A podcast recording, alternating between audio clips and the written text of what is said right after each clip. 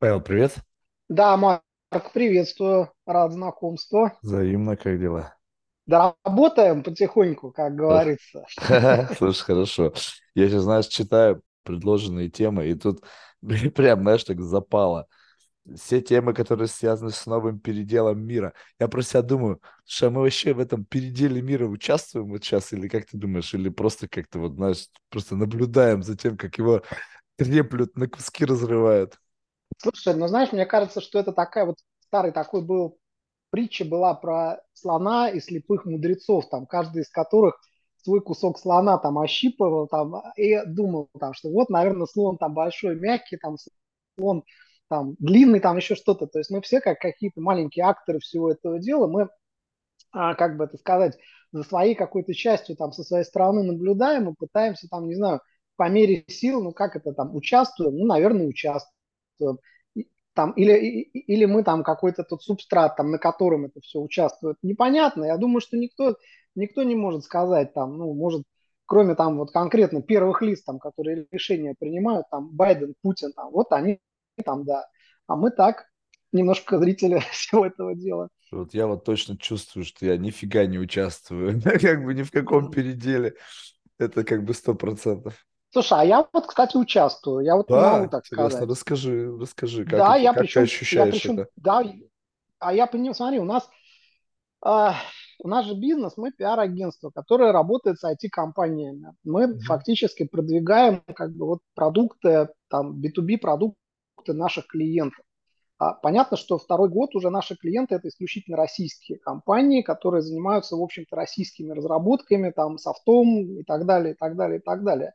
А, и мы, по сути, вот своей маленькой вот этой крошечной работой мы участвуем в популяризации отечественного там, софта. То есть мы участвуем там в том самом процессе импортозамещения, который у нас там, к сожалению, к счастью, ну вот два года назад почти он стартовал уже как бы вот в зависимости от того, хотели мы этого или нет, но тем не менее. И вот поэтому, да, я, я вот ощущаю себя полноправным участником событий на самом деле. Ну вот Не, ну вот вот участником такой событий, как бы цепочки. ты, наверное, можешь себя ощущать. Вопрос того, что, понимаешь, как бы вот как бы перераспределение. То есть как будто бы перераспределение это как бы изменение а, ну, как бы центров силы, да, то есть понятно, что как-то конъюнктура изменилась, изменился ландшафт ведения бизнесов, изменились, появились какие-то там границы, ну, появились какие-то сложности для людей определенных и так далее. И как бы это вопрос, ну, как бы в большей степени адаптации к сложившимся условиям. То есть, как бы полноценное участие, это знаешь, когда ты просто говоришь, так, что-то там, как это собакам на драку, дай-ка я влезу туда, что-то выдерну оттуда свое себе, мое теперь, как бы было ваше, стало наше, и вот это вот как бы перераспределение, когда. А когда это адаптация, и ты просто сталкиваешься с обстоятельствами непреодолимой силы вынужден каким-то образом выживать, ну, или как бы на кто-то видит э, в период перемен век великих, ну, там, великие возможности, чтобы что-то как бы, что-то сделать лучше, либо как бы, не знаю, как сказать, занять Хотя, смотри, занять чужую нишу, да, ведь кто-то ушел, да, с рынка. Да, так у нас это у нас колоссальное количество таких примеров, и вот эти сдвиги тектонические совершенно вот в нашей отрасли, я говорю только за свою отрасль, да, там вот за IT, в котором работаем, я понимаю, что для многих направлений у нас открылся просто вот голубой океан, приходи и делай, потому что Mm. все ушли с рынка, там вот кто был на нем, западные вот эти все компании, они ушли, и огромное количество местных компаний этим, э, реально сейчас этим занимается. Вот, у нас э, бурлящий как бы котел сейчас в IT происходит. Это неописуемое ощущение на самом деле. Любопытно, Так да? интересно, как вот последние два года работать не было никогда. Это вот я, я честно скажу. Это А как, стрессово, потому что, ну, как бы, ну, это интересно. а ты думаешь, как это, ну, то есть я вообще так себе специалист по геополитике, знаешь, но в целом, вот как ты думаешь, ну, вне зависимости от того, сколько это продлится, у меня есть ощущение, что когда начнутся выборы в Америке, эта тема вся закроется. Как бы, ну, знаешь, я гражданин Америки, как бы я чувствую, американцы разговаривают, какого хера, как-то Украине там уже какие-то сотни там миллиардов перечислили, у нас там пиздец, тут, тут, там, как бы, блядь, как бы как жить? Очередные только чеки выписывают. Байден, короче, как-то сумасшедший. Вот. Но э, я думаю, что когда начнется выборы, то лозунги начнутся другие, понимаешь? То есть как бы уже давайте еще напишем там 100 миллиардов там или сколько-то чек там для поддержки там каких-то там кого-то там за пределами нашей страны уже с такой предвыборным лозунгом не пройдет. И, наверное, будут как бы альтернативные лозунги, да, которые будут направлены, что нет-нет-нет, Make America Great Again. и как бы, ну, ну, что-то в этом духе, там, не принципиально, будет это снова там участвовать в этом Трамп или нет, но, в общем, какая-то идея в этом. И как только крантик перекроется финансовый, а он стопудово перекроется, эта тема начнет сворачиваться. Ну, то есть, как бы, ну, потому что без денег это не жизнеспособная история. Кто это? Европейцы будут финансировать? Да они сами, блин, в жопе, у них денег нет. В общем, как-то это, я думаю, вот так вот. Но не безотносительно к этим, к срокам, то есть, может быть, я вообще нафантазировал, сейчас люди, понимающие, говорят, Марк, ты вообще лучше заткнись, потому что ты херню какую-то несешь. Я не, вполне себе признаю, что, может быть, это бред. Но вот этот ландшафт, который изменился, условно уже сейчас, а, появились какие-то новые ниши, наверное, там для всех этих там э, финтех-компаний, которые, в принципе, сейчас как-то тоже, ну, большинство сидели, наверное, там, что, на чем там, ну, то есть PayPal был ведь в России? Был стопудово. Слушай, да, был, но у нас были свои как бы разработки, которые занимали большую долю рынка. В этом плане скорее не финтех, а вот, например, там решения по информационной безопасности. Вот западные ушли, все, эта ниша полностью сейчас занята отечественными. Ну, как бы вот, это самый главный такой, самый яркий пример, наверное. Да, но я имею в виду, что вот смотри, вот как бы это каким-то образом, ну, святое место пусто не бывает. То есть, если есть какой-то да. спрос, ушли, заполнилось, и потом, ну, ведь есть предположение, что когда-то это все нормализуется в какой-то там отложенной перспективе, и те захотят обратно вернуться. То есть, они уже... Будет очень сложно. А, то есть, ты думаешь так, что плотничком сядут э, ребята... Практи... Слушай, да, во-первых, сядут ребята, рынок будет уже занят, а, но дело не в этом. То, как они уходили, произвело а, а, очень большое впечатление на российских клиентов крупных. Mm. Прежде всего, мы, я сейчас говорю про B2B, про корпоративный сегмент. То есть вот всем этим ушедшим им не забудут, потому что были полностью нарушены обязательства, контракты там и так далее. И так, условно говоря, ну, сидят наши там директора, да, говорят, они что про себя думают? Ну, это же не я начал войну, там, и не я вот это все устроил. Вы что делаете-то? Мы вам там миллиарды долларов там за последние там десятки лет заплатили, вы, вы что творите? У вас договор. Все, это такое, такое не забывается. Поэтому mm. худо-бедно они как бы там все сейчас им там что-то импортозаместят, там что-то на костылях и так далее. Но когда эти ребята придут обратно, им, им скажут, что чуваки, вы плохо себя повели. Вот, это просто, ну, такое вот есть ощущение в, в корпоративной среде. Есть, конечно, и другое ощущение. Да, есть, есть люди, есть компании, которые тоже сидят и ждут, что, ну, вот как-то все там вернется, а, и там нам опять продлят лицензии, нам не надо будет никуда там переходить там на, на другие решения. Но это же все дорого очень, сложно, дорого там и так далее но их, честно говоря, все меньше и меньше. То есть то, что было э, довольно прилично в 2020-2022 да? году, а, да, даже, ну, не то чтобы это оптимизм, а приходит э, еще в прошлом году, наверное, у такой большого процента рынка пришло понимание, что это все всерьез и надолго. Что так или иначе придется все это замещать, как-то выруливать, там, менять архитектуры и так далее. То есть, и, конечно, чем вот время идет, все, все дальше и дальше, это их становится все больше. Я, рынок никогда уже не вернется к, к тому, что было раньше, сто процентов. Слушай, а те вот, которые, ну, те ребята, которые, ну, я не знаю, там, я думаю, что вот когда одно из самых существенных, опять же, по ощущениям, по по боли, которую я слышу, там, которая до меня долетает, это то, что вот как бы виза, MasterCard, там, American Express, что как бы люди теперь как бы не могут оплачивать там что-то там за рубежом. И вроде как бы появились какие-то там локальные продукты, какие-то карты, но которые типа нигде не принимаются, кроме как в России. И получается так, что эта тема как бы она не закрыта. Как бы есть какая-то информация о том, как это планируется, ну, как это планируют решать. Ну, то есть крупнейшие банки хранить, там люди у них там миллионы хранят, и они они говорят, слушай, чувак, ну вот ты только-только себя тут в огороде можешь этой картой расплачиваться, дальше как бы извини. Выкручивайся слушай, как но... хочешь. Но большинство, кому было надо, они выкрутились тем, что сделали там себе карты там Казахстана, Беларуси, там других. Так это тоже такая, стран, как бы, знаешь, такой фиши.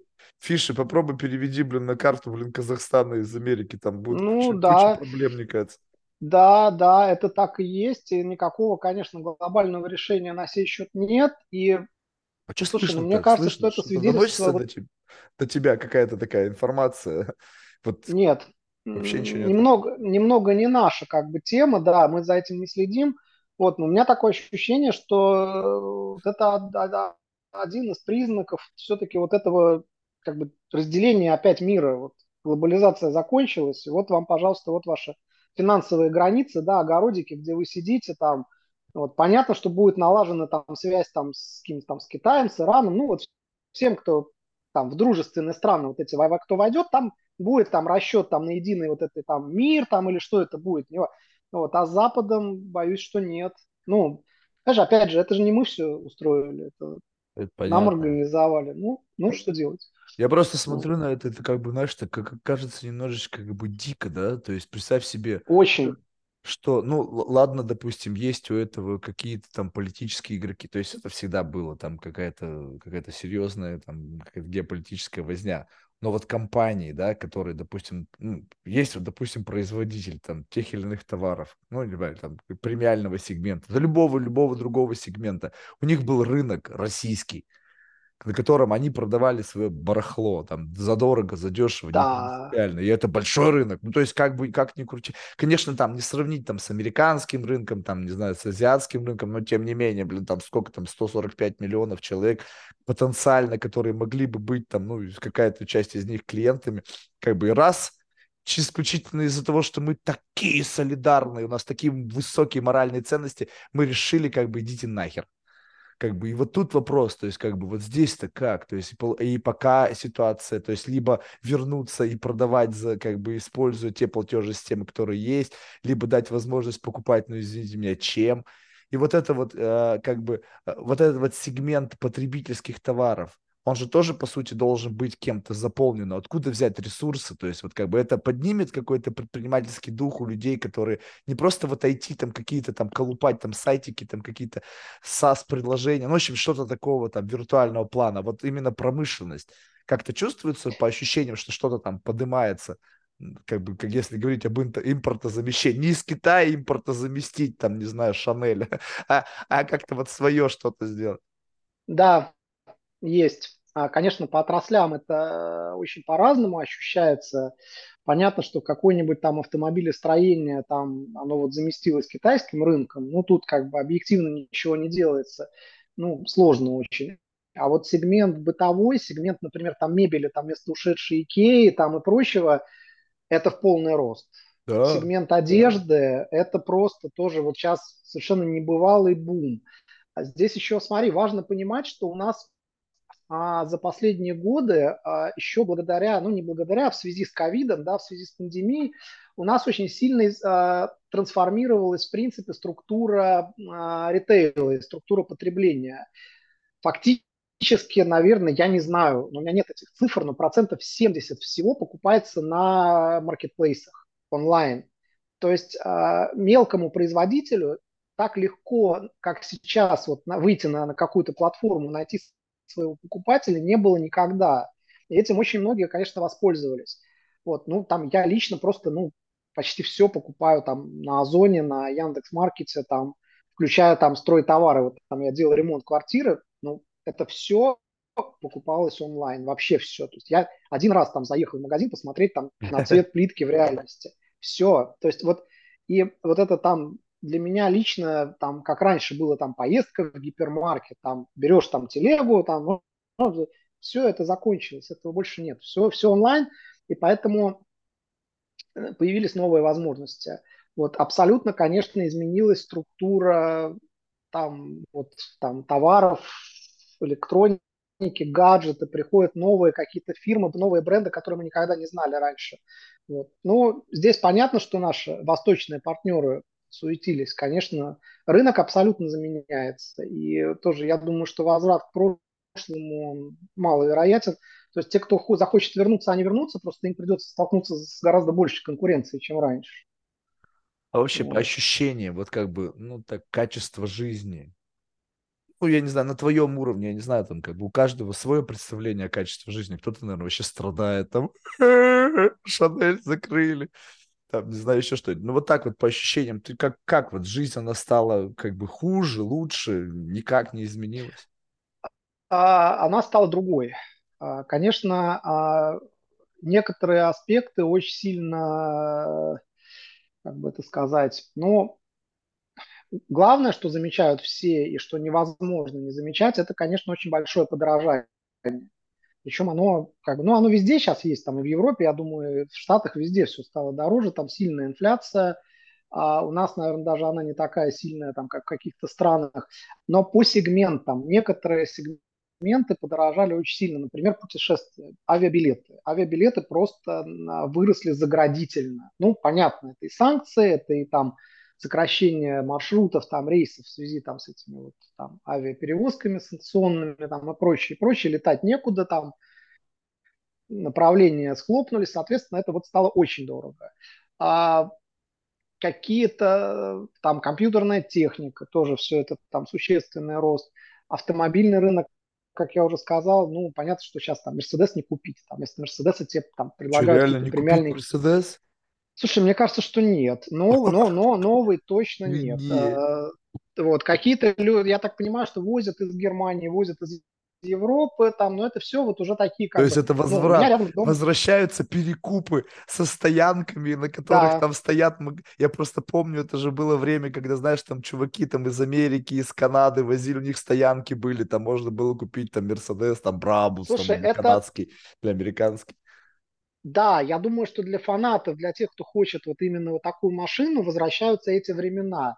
Но если посмотреть на улицы, вот опять же, за последние два года, я не знаю, у нас, мне кажется, уже половина машин китайские, и они такие, они нормальные. То есть я не знаю, вот есть ли в Нью-Йорке, есть ли в Америке там вот эти все эксиды, там джили и прочее, но китайцы выросли в качестве очень сильно. Это офигенные машины.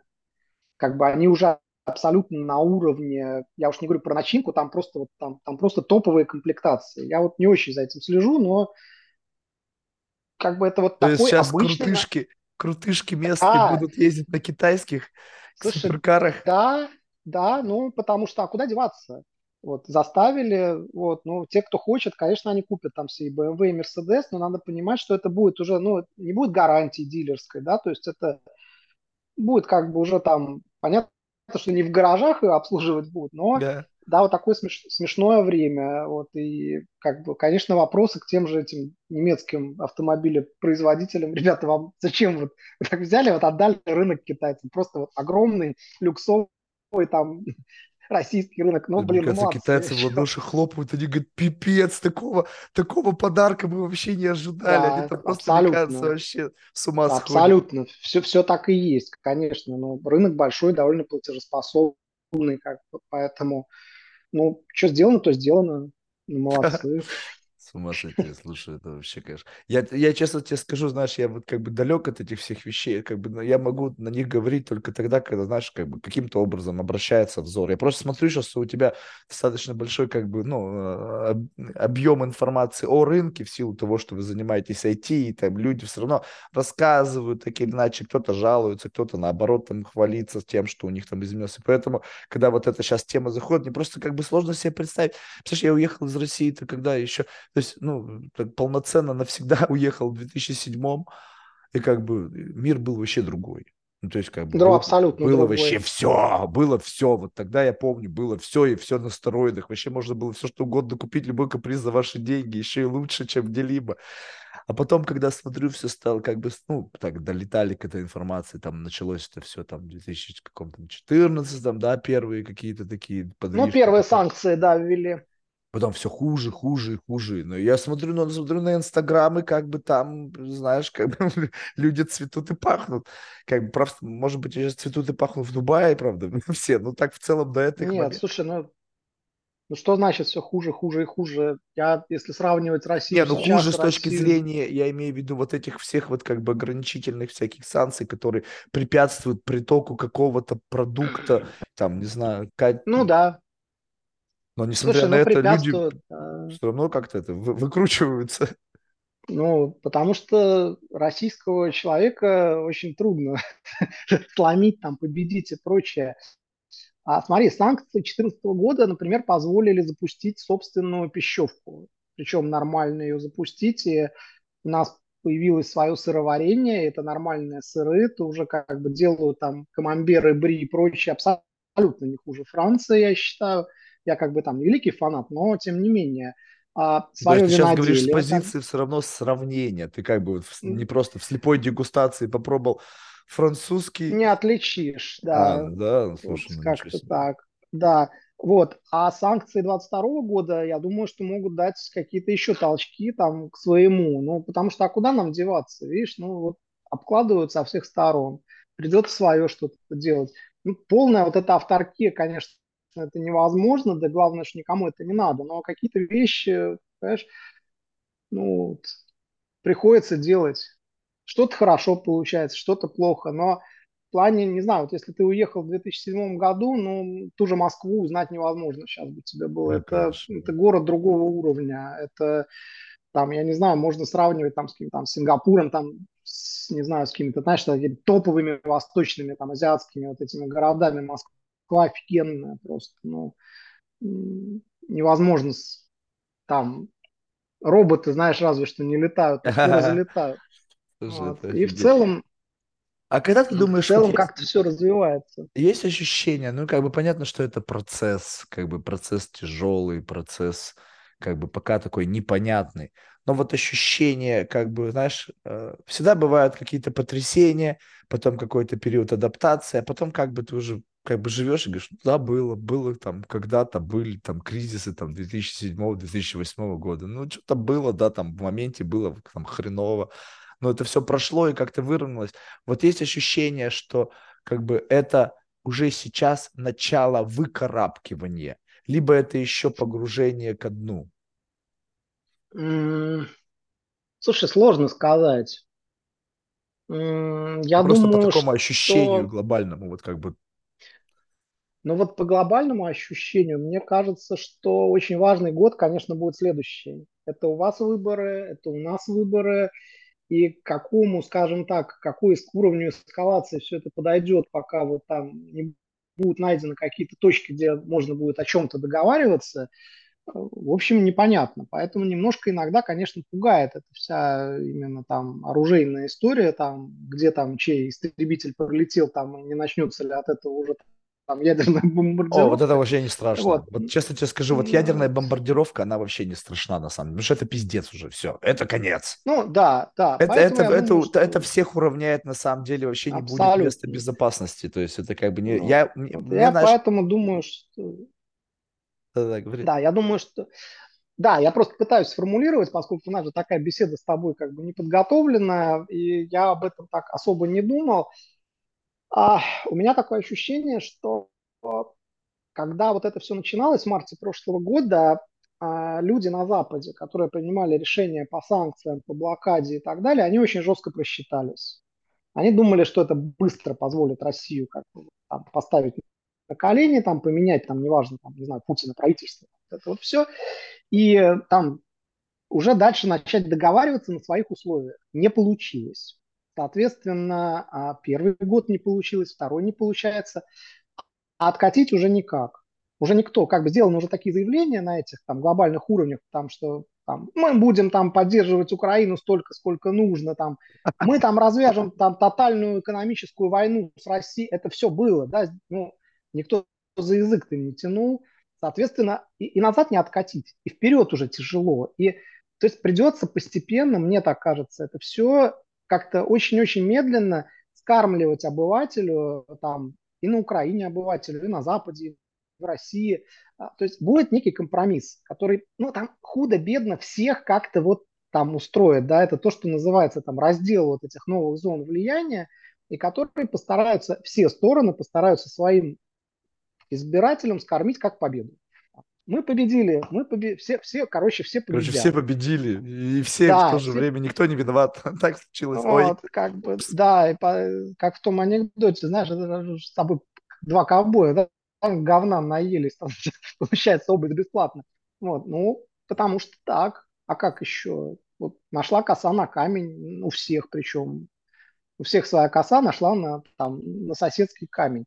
Вот, в итоге кто кто выиграет, кто пострадает, там, не знаю, мне кажется, что больше всех, конечно, Евросоюз пострадает, потому что вот так взять и лишить себя полностью дешевой энергии, на которой, собственно, было построено благосостояние экономическое там, последних 40 там, лет, вот, ну, потерять вот эти рынки сбыта огромные, да, а что взамен-то получить? Ну, Ой, такие политики, Слушай, такие решения были приняты. Настолько, так, знаешь, вот помню, знаешь, какую-то молодость, да, ну, прям ну, такой юность, точнее, правильно будет выразиться. И знаешь, ведь тоже было много чего, да, там были всякие там путчи, там какие-то там чеченские компании, там, в общем, ну что-то было же, тоже жесть такая. Но это воспринималось все, знаешь, как-то так, как-то, ну, абсолютно, как это сказать, абсолютно что-то протекающее мимо. Вот. Сейчас как бы, ну, еще больше цинизма, еще больше как бы, знаешь, желания концентрироваться на своих каких-то эгоистических потребностях и уж точно как бы вообще далеко от проблем, которые есть там в России и Украине. Вот. Но тем не менее, как бы вот это вот ощущение какого-то странного, э, ну, странных событий, проистекающих в мире, да, сейчас эти газа, там, это, блин, Израиль, это все начинает. Я думаю, что вообще происходит? Ну, то есть, какого хрена? Ну, то есть, это же как бы абсолютный какой-то бред собачий, когда люди почему-то по какой-то причине не могут нормально жить. ну, то есть, как бы постоянно как бы кому-то не имется. Надо постоянно что-то запиливать, там, постоянно какая-то какая-то дележка, какая-то это все. И насколько ты понимаешь, что насколько это все теперь как бы облачено в какие-то там уже play, сказал, нельзя от этих слов отказаться, ждем, пока это все вообще другой человек придет к власти, чтобы как бы сказать, что это он виноват, и еще лучше, что Байден ушел и сразу сдох. Тогда как бы вообще как бы все претензии уже на тот свет, пишите письма мелким почерком. Ну, то есть как бы вот до такой степени все заигрались, я думаю, офигеть, как бы э, э, я не хочу, единственное, чего я не хочу, это, знаешь, как бы Mad Max сценария.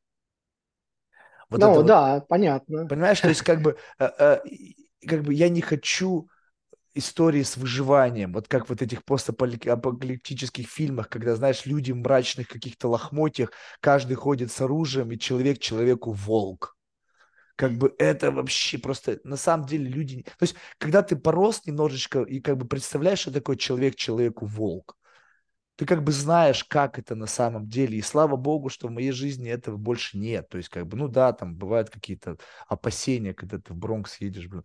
Как бы, но, э, в принципе, ты сам знаешь, зачем туда едешь, и как бы понимаешь, на что ты идешь. Но когда это будет тотально, а это легко может стать, одно неверное решение, я думаю, блин, какие ваши технологические компании, какой нахер Google, метов, этого всего не будет. Вообще нахер никому не будет нужно. Никто не будет об этом думать никому не нужна будет сраная Баленсиага, потому что негде будет ей выебываться.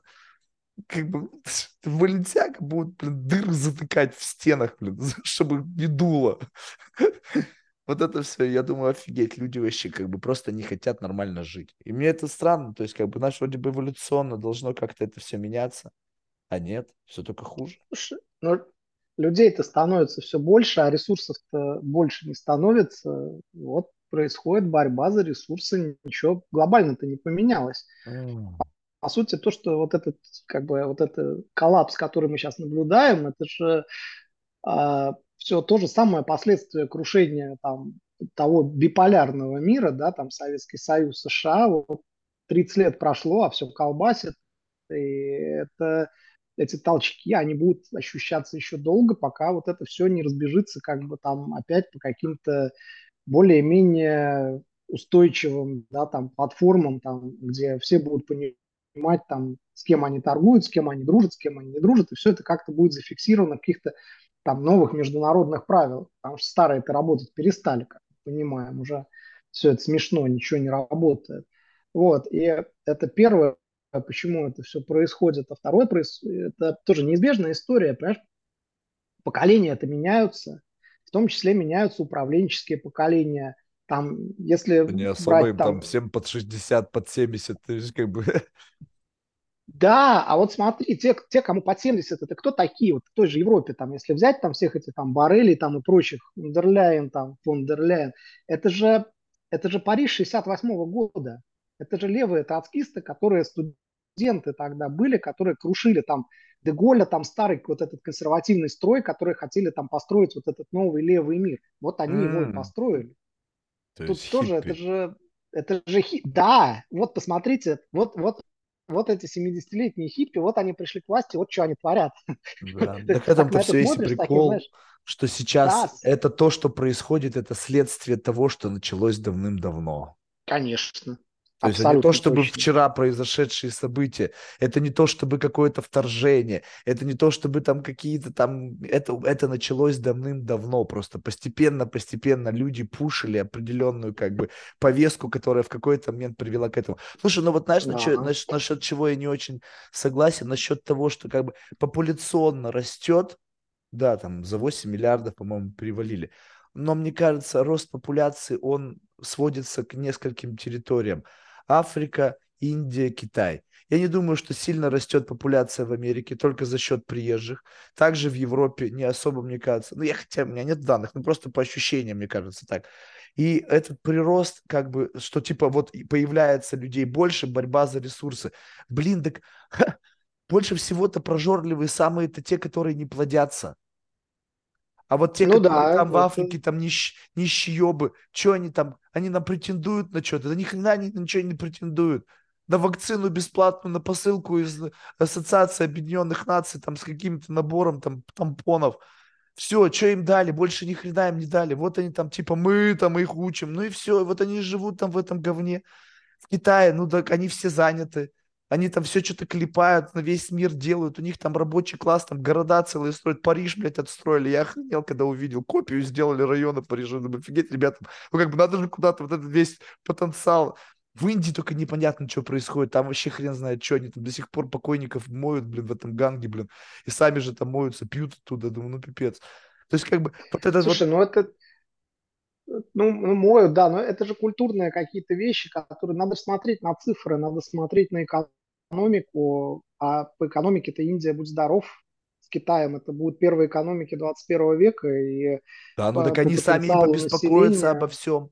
То есть как бы ну вопрос того, да, что как бы понимаешь, что э, при- а, они же сами создают, у них рост происходит GDP там или что там, у них экономический рост, они же сами все внутри уже страны могут создавать. Да, им нужны ресурсы, они их будут закупать. Ну окей, как бы не хотите покупать в Европе, мы продадим Индии Китаю. Какая разница? Свято место, как бы потребности-то. Вопрос в том, что вот если бы по-прежнему кто-то покупал, и появился бы еще другой покупашка, и теперь как бы оба хотят, тогда вопросов нет.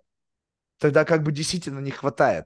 А тут-то, получается, одни отказались, появился избыток, был какой-то момент, я охренел, негативная была цена на нефть, потому что некуда было складировать, что-то там пока не договорились с этими там опеками. да, было, там. да, да, да. То есть, как бы получается так, что как бы где недостаток-то ресурсов? То есть, что-то я не понял, как бы ресурсов вроде бы как бы даже складировать было до хрена куда. Соответственно, перераспределится сейчас этот поток. Одни там пересядут на эти всякие там э, solar panel, так а, а солнечную энергетику опять китайцы, получается, контролируют, потому что они успели, пока эта тема была, субсидировать эту область, э, выкупить все редкоземельные там эти месторождения, чтобы все это у них перло. Ну и сейчас что? Ну окей, как бы э, Китай будет покупать энергоресурсы у России, продавать в Европу солнечные панели. Что изменилось? Ну, то есть, как бы, Ну, как что, из одного, переложили деньги из одного кармана в другой. да, ну, то есть, это, получается, тогда они должны быть вообще, это же, знаешь, как бы сейчас sustainability, чтобы не было трейса токсичности, чтобы не было там вообще ничего. Но если в основе solar panel из Китая лежит энергоресурс из России, то кого вы пытаетесь наебать? ну, ты же понимаешь, что это все для, для лохов, как бы рассказывают эти все про sustainability там и прочее. Если взять там ту же самую солнечную панель, там кто не знает и процесс ее производства, насколько он чудовищно токсичен, вреден там и прочее, так, так же, как с этими с электромобилями. Но это, это какой-то, это величайшая какая-то вот такая афера 21 века, ну, это же безумие просто на все это смотреть. Я уж не говорю про электромобили в российских условиях. Там, да, я смотрел на Ютубе, как чуваки в Новосибирске или в Чечен 20, э, этот Nissan Leaf заводили в 25-градусный мороз, понимаешь? Ну, это, это, это просто смешно все это. У него ресурс хода на полной батарее 70 километров печкой. Ну, как бы вы, вы кому продаете это? всю эту шнягу про электромобили. Это смешно. Вот. ДВС наше все. Вот. И, ну, такой, слушай, мир еще с учетом того, что все это раньше, почему как-то все казалось стабильнее и проще, потому что источники информации это были контролируемые, их было не так много. Там, что тебе сказали там в газете «Правда» там, или «Нью-Йорк Таймс», вот так оно все и есть. А сейчас все, ты же понимаешь, это из каждого угла, там, каждый, из каждого утюга там все свои эти, все, все расскажут, как что правильно, там, кто это, куда пошел. Вообще такой момент интересный. Это я вот считаю, что очень большая трагедия, то, что вообще в мировом масштабе, то, что доступ а, к информации, точнее доступ к распределению информации получили а, и влияние, возможность влиять на людей получили психически нездоровые люди. Ага. То есть вот там смотрим на каких-нибудь там лидеров мнений, понимаешь, в интернетах там, ну, тебе лечиться надо, тебе к психиатру надо идти, у тебя справка, а, а у тебя там миллионы подписчиков, они там тебя слушают, молодежь там вся это, и вот они и ты для них вот все, ты для них икона, там лидер мне, ну, ну что будет хорошего из этого? Ничего не будет.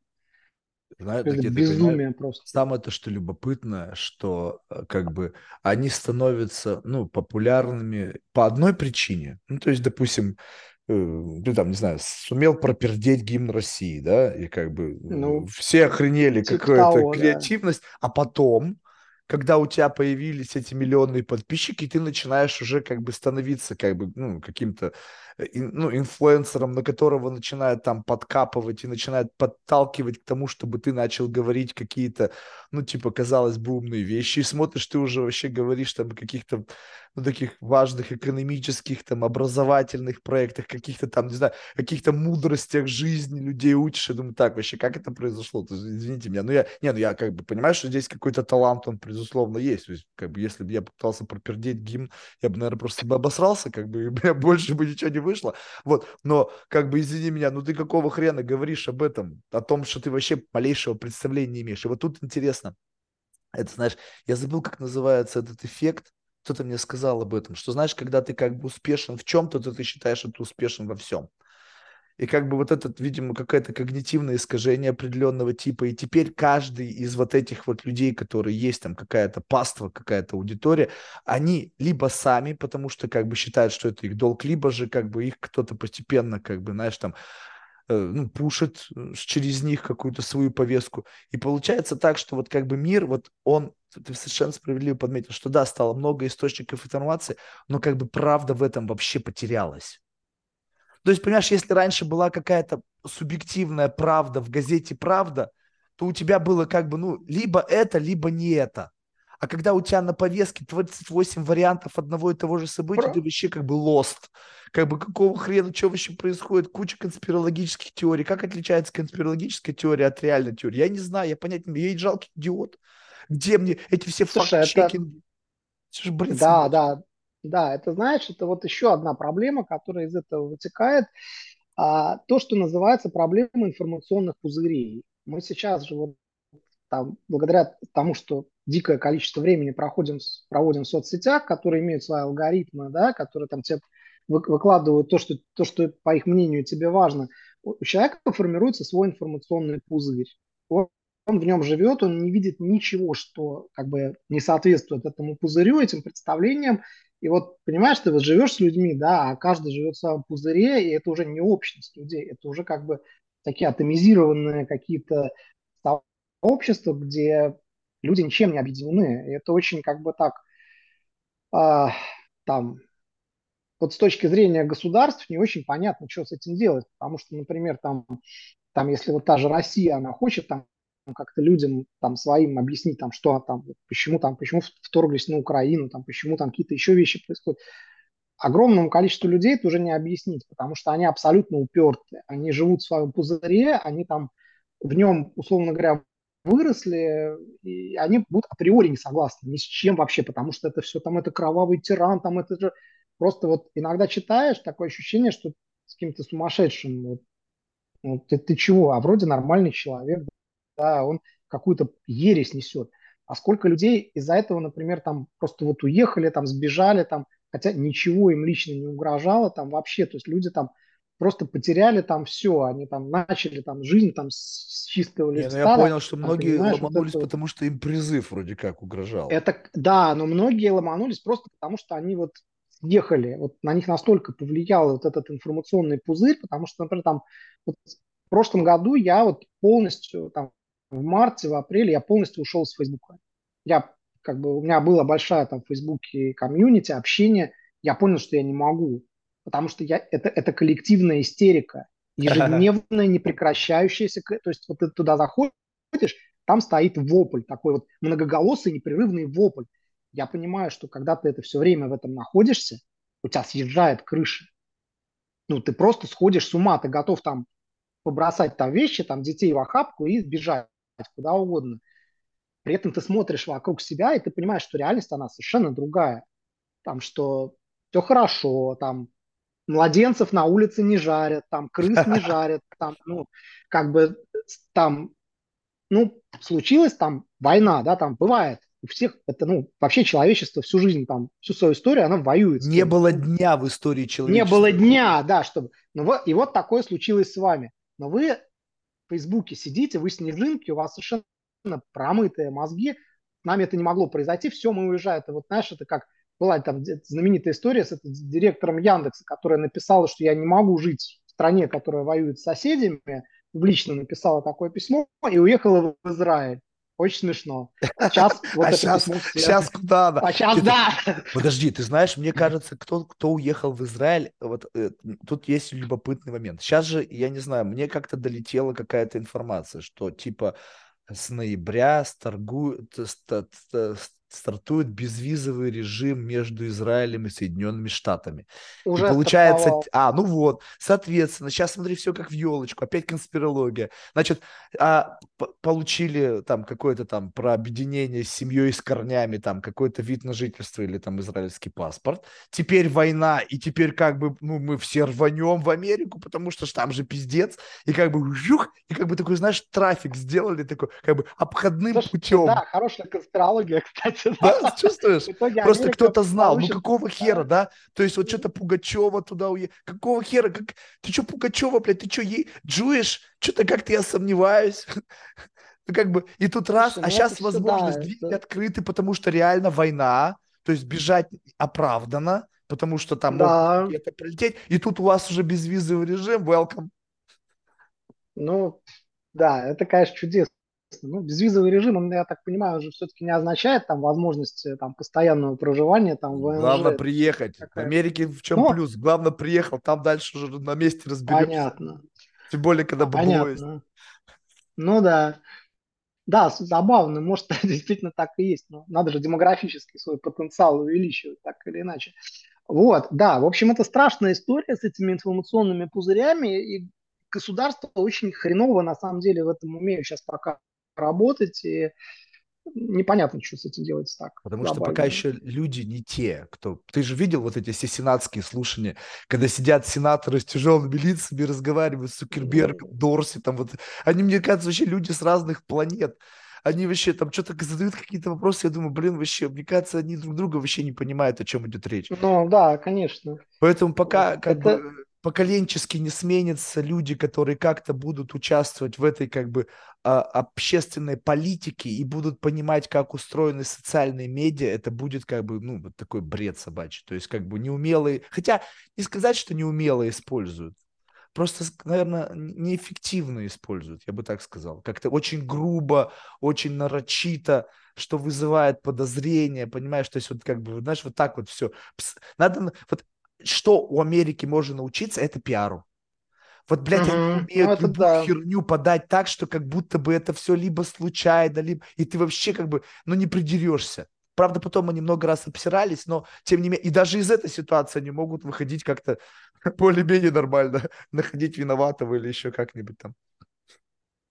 Слушай, это ну да. ты можешь описать свой да. бабл? Вот как бы все равно так или иначе ты как бы, ну, понятно, что есть как бы тенденция, как бы э, желание поместить себя в межбабловое пространство, да, такое как бы в метапозицию, да, вот как бы хочется почему-то там быть, потому что вроде как бы так или иначе ангажированность к любому баблу, она как-то тебя все равно как бы идентифицирует, ну, по тем или иным характеристикам, да, и поэтому есть такое желание как бы быть таким независимым, таком молекулой вне баб этих пузырьков плавающий, но вот мне кажется, все равно так или иначе ты попадаешь, может быть, в более бо- больший бабл, в котором эти икринки там все равно как-то объединяются, какой-то такой икриночный пузырь.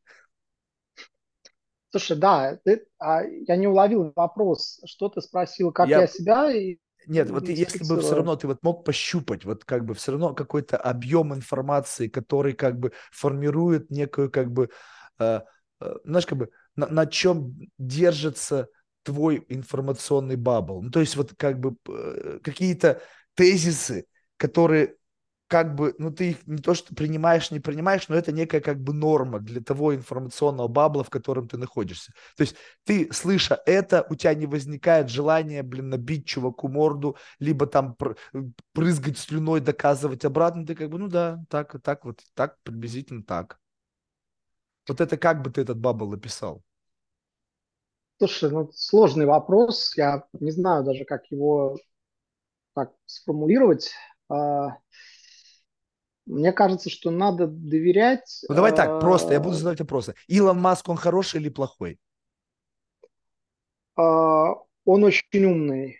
Нет, ну а... ты помнишь, недавно было, он что-то там начал троллить этого Зеленского, и там все обосрали, ой, я, блядь, больше не буду покупать Тесла, да, ты да, меня да. разочаровал. Я говорю, иди ты в жопу, блядь, какая тебе разница? Причем тут Тесла и то, что говорит Илон Маск, может быть, блядь, у него какое-нибудь раздвоение личности, он что-то там чирикает или еще что-то. И вот это же Слушай, уже... он прежде всего, он, поскольку он человек явно с очень широким кругозором и очень высокоуровневый, как бы у, у него очень высокий уровень абстракции мышления, сто процентов. Он умеет э, он, у него геликоптер вью, да, то есть он может посмотреть на какие-то процессы с, очень с высока, с высокой позиции и поэтому он может себе позволить э, понимание высказывания того, что, блин, мир, он не, не черно-белый. А большинство людей у нас уже из-за пропаганды, они скатились к тому, что, что мир черно-белый, что вот это абсолютное зло, а вот это абсолютное там добро. Ну что за, за херня? Там, извини, Байден там позавчера заявил, что там Хамас и Путин, и это одно, что несешь? Тебя президент, извините, ядерной державы с шестью тысячами ядерных боеголовок. То есть ты, ты с кем его сравниваешь, ты чувак? Ну как бы, то есть уже утрачено, понимаешь, какое-то у всех утрачено какое-то, даже в дипломатии, я это, знаете, наблюдаю, вообще какие-то, ну, рамки, да, то есть уже можно назвать там кого угодно, кем угодно, и, и ничего за это не будет. Запад особенно, вот это вот, знаешь, что раздражает? Вот это навешивание ярлыков. Вот это демократия, а это тиран. Вот это диктатор, а это... Си Цзиньпин, понимаешь, у них уже диктатор. Ребят, первая экономика мира, тоже охолонитесь немного уже как-то, ну, давайте они будут управлять у себя так, как они считают нужным. Это не ваше дело, в конце концов. Ну вот, и вот это, конечно, раздражает. Я, опять возвращаясь к Маску, он как очень умный человек, он наверняка это видит все. Его это явно тоже раздражает, потому что вот, вот это вот стадо, которое бежит там, орет, там вот эти демократы, там, эти вот тираны там убийцы детей. Ну, это бред собачий. Он троллит по мере сил, он такой, вот он может себе это позволить. он, он тролль. Вот в хорошем любопытно, смысле. понимаешь, вот что вот он как бы, э, я не знаком с ним лично, да, но идея заключается в том, что представь себе, э, как бы, э, ну, такой, если это высокоуровневый троллинг из уст человека, который сидит на государственных контрактах.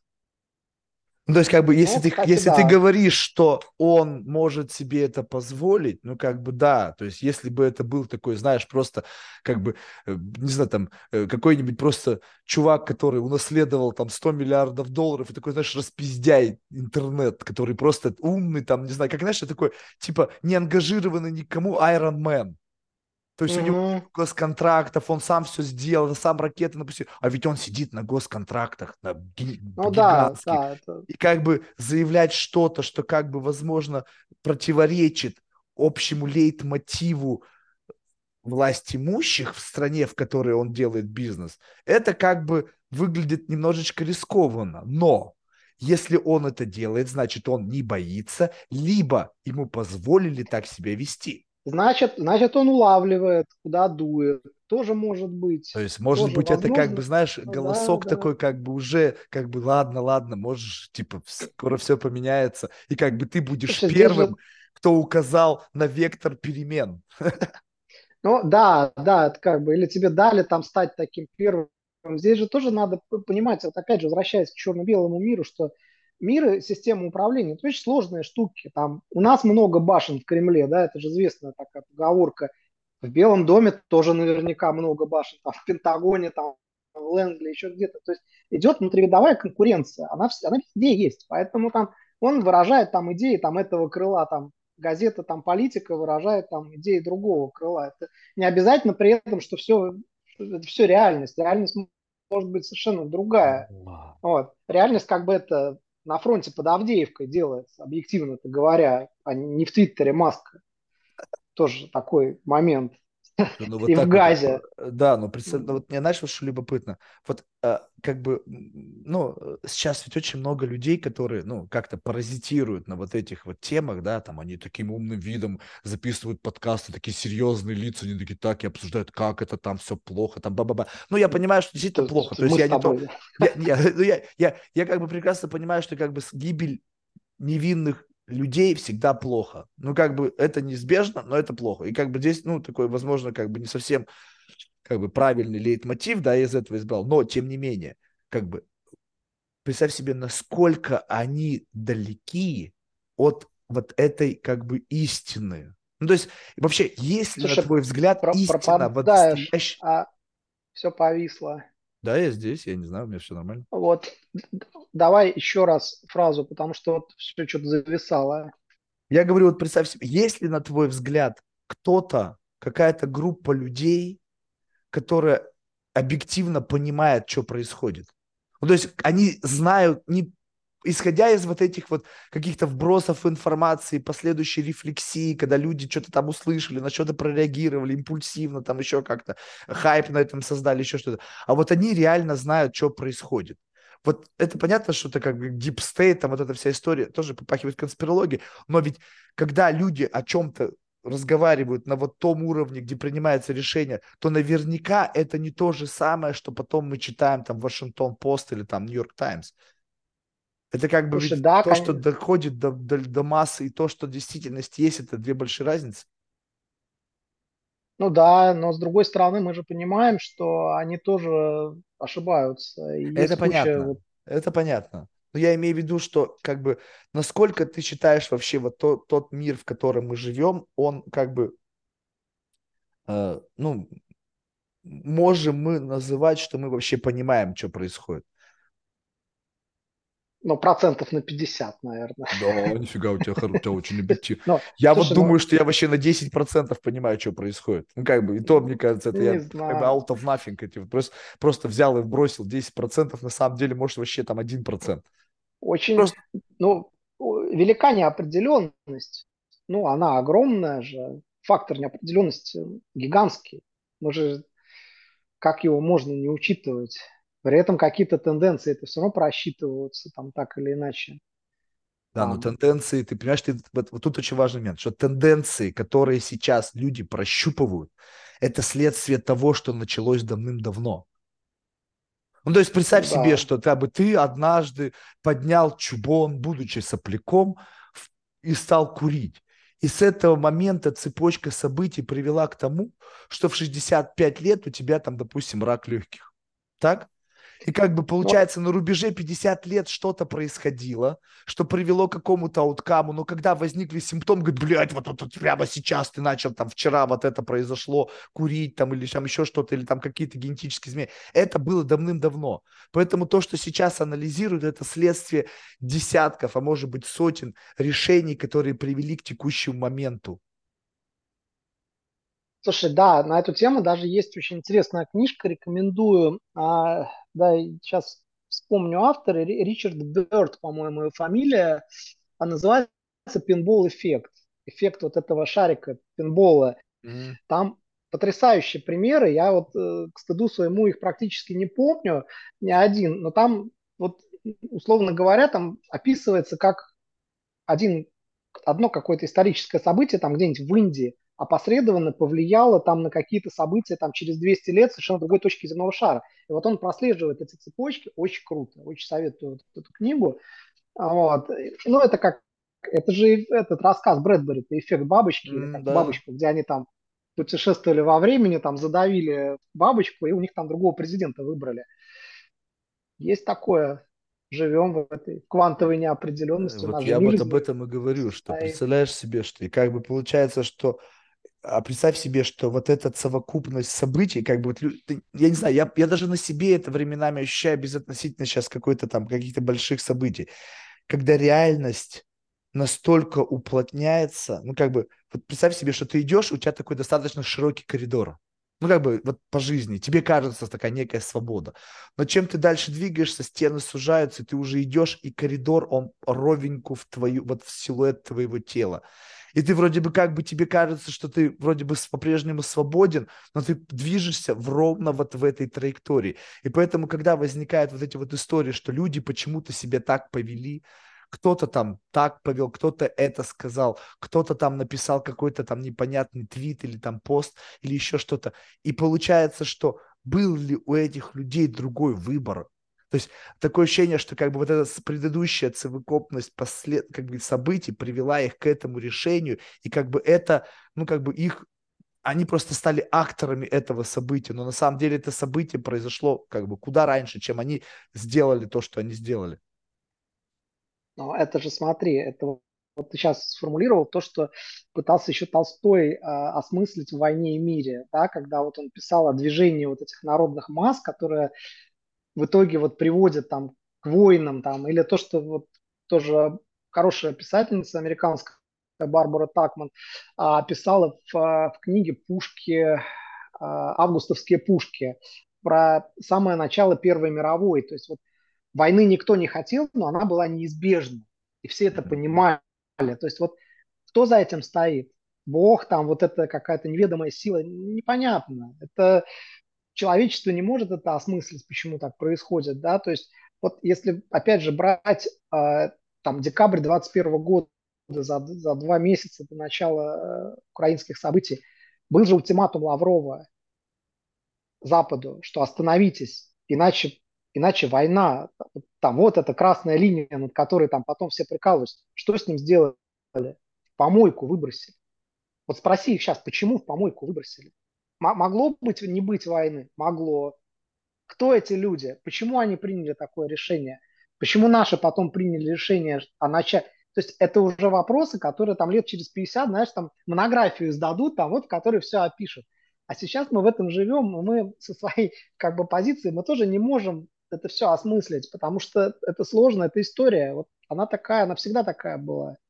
Да, тут недавно слушал, этот Джаред Кушнер, бывший ну, Зять не президента, да? Да, да, зять, да. Он, да, он, он да. говорит, что если бы был Трамп, войны бы не было.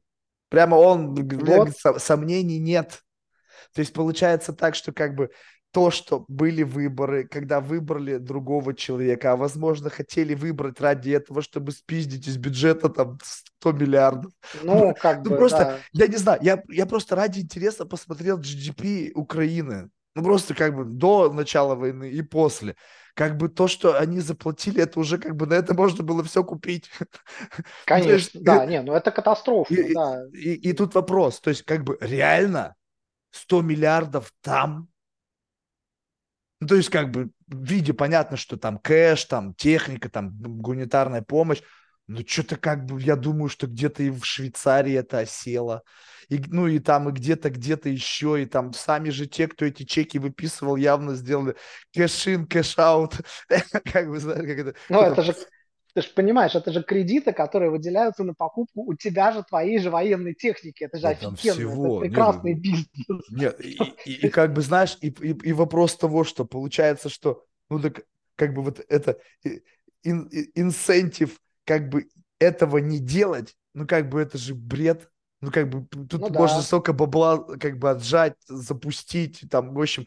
И пол... Конечно, Но в этот момент как бы главное найти демона, какого-то там врага, и на него все это свесить, а на самом деле как бы вообще неизвестно. Вот я про это тебе и говорю, что настолько мы не знаем ниж, низлежащих вот этих течений подводных, которые определяют все, что мы видим, а сверху доносятся как бы виновные какие-то, какие-то там приводятся примеры там такие. Я про себя думаю, блин, насколько вообще вот это русло подводной реки, это такое, знаешь, как бы пьюр тщеславие, алчность, жадность. И все, и больше ничего там нету. Там нету географии, там нету истории, там просто похуй. Давайте косить бабло, пока косится. Ковид. Ну, известно же, ну, слушай, да, конечно, но экономика же всегда определяет. Это понятно, что никакие войны там, даже религиозные, это все равно война за ресурсы, так или иначе, да, там за их потоки, за распределение, кто на них будет сидеть. Ну, к сожалению, очень жалко людей, на самом деле, вот, как, Не, ну, которые людей жалко, оказались. Но вопрос в том, что понимаешь, что как бы я вот думаю, вот честно скажу, убежден, что если бы, вот, знаешь, вот вот какой ты точки зрения придерживаешься? Вот любопытно просто. Есть люди, которые, ну, не знаю, там, не просто люди, да, не такие, как я, которые как бы вообще никто там в хую а которые имеют какой-то там академический бэкграунд, которые как бы понимают, не знаю, как, как устроено общество, не изучали это. Они говорят, что наоборот, как бы люди должны высказываться, и через эти высказывания будет больше как бы выходить на повестку, больше будет каких-то принятий решений, и мы будем как бы лучше, лучше жить только благодаря тому, что всем будет наплевать. А вот теперь представь себе, что вот общество вообще супер инертное. Им говорят, на броневичок, пошли туда-то. Люди говорят, да нафиг что-то неохота, у нас все классно. Ну, или у нас не классно, но мы не хотим. И поэтому я думаю, вот чем больше как бы в мире эгоизма кто-то говорит, то хуже, а я вот считаю, что чем больше эгоизма, тем лучше, потому что каждый будет за свой как бы домик переживать, за свой собственный уют, комфорт и так далее. И если бы Луи Виттон переживал бы исключительно за собственный комфорт, да срать бы он хотел на все эти санкции, он бы продавал бы везде, где только можно продавать. Если бы Мерседес думал бы только о себе, а не думал о том, что там канцлер какой-нибудь там что-то там им скажет, им субсидий лишит, и канцлер бы тоже думал только об, об экономике своей страны, они бы продавали бы Мерсы этим самым инфлюенсерам, которые бабло косят непонятно каким образом. А ведь всем не до всего есть дело. Ну и всем до всего есть дело, и сами все расхлебывайте ваше говно теперь. Слушай, это на самом деле, вот я здесь вижу две а, два таких тезиса. Первый тезис относительно того, что вот если бы каждый там, условно говоря, возделывал свой сад, да, и там имел бы дело, то было бы лучше. А, а вот я тебе приведу такой пример, дай бог памяти, когда а, британское правительство во главе с Блэром а, принимало решение о вводе войск в Ирак, а, в Лондоне, по-моему, то ли что-то миллион человек вышло на демонстрацию против, это не повлияло ни на что. Вот просто мнением этого миллиона взяли, подтерлись и ввели войска, поскольку Вашингтон сказал, надо выполнять. А, то есть мнение вот этого большинства, даже если оно активно и политизировано, как выяснилось, вот в этих обществах представительной демократии сегодня ничего не решает. Ну, оно вообще ничего не решает. Вам как бы, что партия сказала, то и сделают, а вас никто не спрашивает. В ковид Пит спрашивали мнение людей? Нет, не спрашивали. Я вообще считаю, что это реально был грандиозный какой-то социальный эксперимент, да, который просто, ну, его еще осмыслить надо будет, его последствия там вообще для всего мира там, и для общества там, каких-то конкретных в частности. А элита давно оторвалась там, от народа и от его интересов. Подожди, ну, это, это факт. Э, я с тобой согласен, что Подожди, людей я, могут я просто не слушать. Хочу но это не я значит, что то, что они... Давай, давай, ладно, говори. Да, и второй тезис тоже, который примерно в этом же направлении работает, это а, то, что называется, вот появился вот этот этический капитализм. То есть почему там Мерседес не продается в России? Он не продается по двум причинам. Понятно, что первое это чисто физическая невозможность больше там делать платежи там из-за санкций, выводить деньги, там вот это вот все. То есть его никто не спрашивал, там, Евросоюз ввел, там все, до свидания. Регуляция, так называемая. А вторая, это вот это... Слушай, можно на секундочку прерваться? Вот прям буквально на секундочку. Да. Возвращаясь к твоей мысли, да, а вторая причина, это вот этот этический капитализм, потому что если они будут продолжить здесь продавать там свои Мерседесы, их затопчут там вот эти активисты, которые там, ну, понятно, там Украина, там же вот там нельзя. То есть это кошмар, который, опять же, появился из, из соцсетей. Да, раньше было там это не так все активно. Бренды не боялись. Бренды могли себе многое позволить. А сейчас все, сейчас как бы чего не вышло. И это очень большая проблема. Это не вышло чего? Проблема. Вот ты мне объясни, что может произойти? Кто тебя осудит? То есть они сами создали Ой. вот этих армию social justice warriors, которые, да. блядь, всем как бы до всего есть в мире дело. И получается так, что как бы cancel culture отменяет саму себя. Ну, да, слушай, ну это же интересно на это все смотреть. Нет, ну смотреть интересно, но это же бред собачий. Ну, то есть вы создали какой-то контекст, в котором теперь сами являетесь заложником того, что вы создали. Что вы менеджите? Этический компас выравниваете.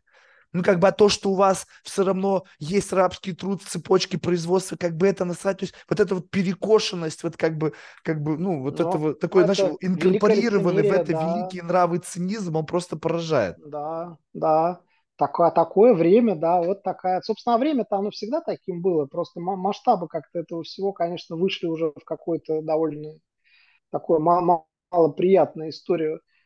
Вот, да, поэтому, слушай, знаешь, вот такой интересный момент, я ну, там общаюсь с разными людьми, довольно высокоуровневые представители бизнеса, и, и пару раз я уже слышал такое мнение, что как здорово, что нас от всего этого бардака отрезали. Что мы можем наконец-то как-то вот попробовать построить нормальное там человеческое общество, где там, условно говоря, тебе не нужно отчитываться совету директоров о проценте геев там на рабочих местах, который должен быть там не ниже 40%. Подожди, ну вот э, это... когда это произойдет? Вот как бы понятно, что на, на уровне законодательства никто не будет это инфорсить, но мне знаешь, что любопытно? Вот э, я не знаю, согласишься ты со мной или нет, я просто наблюдаю ну, как бы, знаешь, что ньюкамерс, которые приезжают в Америку, ну, вот буквально вчера там, да, вот приехали, вот они такие, знаешь, как бы вдыхают воздух свободы, то есть они вообще нихуя не понимают, куда они приехали, на самом деле. Что здесь их и будут ебать в хвост и гриву, нахуй они никому не нужны. То есть они еще не поняли, но они так счастливы, что они пересекли границу. Знаешь, как это в фильме, эм, как же... Эм, Джек и Джилл с Адамом Сэндлером, где этот э, садовник постоянно шутил о том, что его там бабушка прорвалась через границу, жена там прорвалась через границу, и вот они такие счастливые, мы в Америке, вау! И вот и начинают, находясь причем не принципиально, в Америке, в Дубае, в Лондоне, там, в Люксембурге, не принципиально где. Сидеть и говорить, ой, как там все херово, бла-бла-бла-бла-бла это отдельная история. Интересны те, которые боди, вот их биологический юнит там еще, а мозги где-то там в какой-то там, знаешь, либеральной части мира. И вот они живут в России, оперируя терминами, понятиями, ценностями другой страны, говорит, как-то здесь херово, что-то тут не так, вот, вот, вот наши права там. Я говорю, слушай, так ты тогда бери манатки и едь туда, где права эти как бы инфорсятся по полной мере. Здесь по-другому. Но здесь по-другому. Есть страны мира, где женщины ходят, у них вот такая щель. Как бы там щель, и тут щель, и все. Больше ничего не видит никто. И что, они там, что, кому, да. те, кому не нравится, они уезжают туда, где можно оголять жопу. И вот это, это странно. Да, это, это да, еще с ними что произойдет? Знаешь, вот с ними что произойдет? Они как бы уедут окончательно и останутся только суровые ребята, которые как бы понимают ну, какой-то консерватизм, либо они поймут, что как бы, ну, как бы хорошо не было, ну, ладно, там, хорошо там, где нас нет, и как-то перестанут вот в это заигрывать. Просто это же некая как бы... Вот представь себе, что эта этика, она стала такой глобальной, что как бы стрёмно быть негативно относиться к меньшинствам, какие бы они ни были. И это как бы такой как бы некий новая норма правила этического поведения. Но если эта норма узаконена, то это уже другая история. Когда это просто мой выбор, это другая история. И где страна, где будут все равно так или иначе семейные ценности и как-то все равно какой-то курс придерживать на консервативные взгляды, это будет непопулярная точка зрения, и в какой-то момент времени, если этот занавес будет долго, то это будет как бы лидирующая точка мнения, как это было там в начале 90-х. Слушай, я не знаю, что ответить на этот вопрос. А мне кажется, если говорить там по поводу тех, кто... Да вообще, где человеку хорошо, ну и слава богу, вот он там... У меня там, условно говоря, есть приятель, вот он там уехал в Израиль там много лет назад, и вот он ходит на гей-парады там, он счастлив, ну вот ему хорошо. Слава богу. Нет, так бы, это, так вот и живи да радуйся. Никаких. Вот как бы да. я про это и говорю, живи да радуйся. Что тебе не имется, что ты, ты переживаешь и ратуешь за то, что там гей-парадов нет в, в России? Тебе какое дело? Ты же на гей-параде. Кайфуй. Слушай, ну это вот это такая вот, да, такая какая-то ответственность за судьбу оставшихся, которых надо обязательно просветить, что они живут спасти, неправильно, что это все как бы, да, надо. спасти надо всех. Вот, а сюда наоборот, я считаю, пусть едут люди, которым не нравится, что гей-парады. Ну, таких тоже, кстати, много. И на Западе, я уверен, таких что тоже много хрена? там. Вот, и вот так и будет. Это было бы здорово. Вообще, мне бы понравилось, если бы Россия сделала такую, знаешь, мигрантскую программу. Там, к нам едут вот все, кто там за традиционные ценности. Там, это, это такой опять тоже верхнеуровневый троллинг. Представляешь себе, да? Все наоборот, как бы, приезжайте, как бы обиженные, да, да, да, А нет, такая программа, приезжайте гордые и там, не знаю, ну, еще какие-нибудь. Кто хочет там, типа, вот там, вот у нас там как в старой Европе, вот Вообще было бы прикольно на самом деле, почему нет-то? Вот, это многих бы привлекло. Вот. У нас очень, как бы сказать, такая ригидная и инертная власть, ну, это понятно, большая страна, да, довольно плохо управляется, все это тяжело, да, там у нас какие-то вещи, они на разворот идут, ну, с огромной инерцией, ну, как такой махину-то невозможно же, да, вот, но что-то в этом направлении там все равно как-то, я уверен, что будет двигаться, вот, да, интересно, про иммиграцию, да, про все это, конечно, потому что у меня, у меня тоже, кстати, есть опыт иммиграции. Я два года жил в Австралии. Скажи, вот. И, почему Австралия? Да, а в Сиднее, слушай, это была совершенно климатическая иммиграция. Мы еще это было давно, там, 12 год, мы решили попробовать. Мы, я в Питере, мы живем в Питере, здесь, знаешь, это долгая зима, нет солнца, плохой климат, тяжелый. Вот, и мы решили попробовать куда-то поехать пожить, там нормально, чтобы было, там не Азия, знаешь, там не Таиланд, там, ну, это дауншифтинг. Не хотелось дауншифтинга, хотелось какого-то приличного места, да, там, такого европейского плана и с хорошим климатом.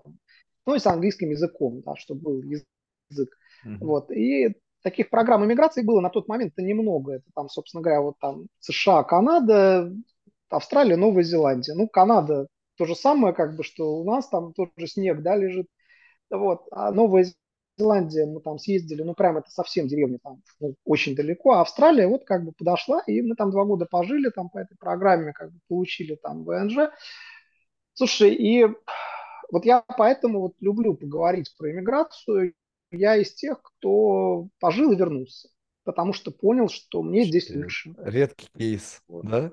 Или не редкий? Я не Слушай, знаю. нет, не редкий на самом деле, уже не редкий. И... Не, ну подожди, э... вернулся, потому что ты как бы, вот тут бывает, есть, мне кажется, два типа возвращенцев. Первый тип возвращенцев – это те, которые вернулись как бы ни с чем. Ну, знаешь, как бы его вернули обстоятельства. Ну, не смог интегрироваться, э, расправить крылья, тяжело, невыносимо, в общем, как бы не справился просто. И выдавило просто обратно. И есть те, которые как бы попробовали, говорят, не, м-м, не нравится. Просто могу, но не хочу. Слушай, да, ну второй вариант, конечно же. А, конечно, второй, потому что а, мы же вот там, когда ты бежишь от режима, да, там... То есть ты от режима бежал? Нет, я, говорю, когда ты бежишь от режима, а. это одно.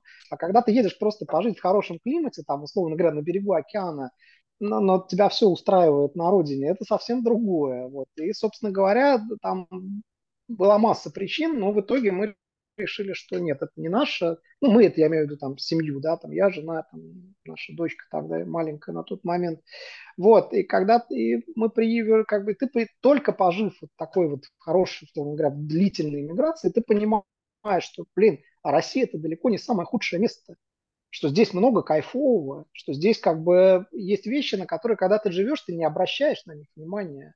А пожив там в другой там среде, там в данном случае там в англосаксонской, ну ты понимаешь, что, блин, о чем мы вообще, куда мы стремимся? У нас все, надо, надо у себя все делать, надо строить свою жизнь, у нас кайф. Поэтому я вот такой как раз, сказать, довольно убежденный ну, патриот, такой в хорошем смысле, да, что нас не хуже, чем у других, и должно быть еще лучше. Я вообще нисколько не сомневаюсь в этом. У меня, знаешь, интересная история. Ну, то есть у меня уехала семья туда. Вот, я уже как бы в последнем вагоне, можно сказать, туда ехал.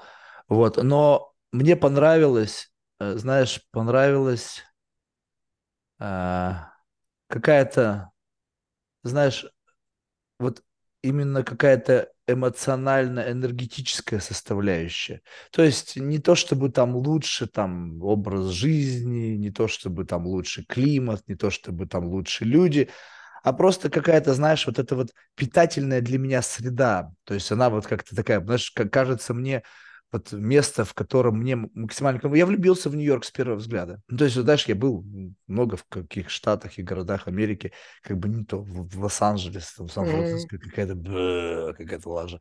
Вот.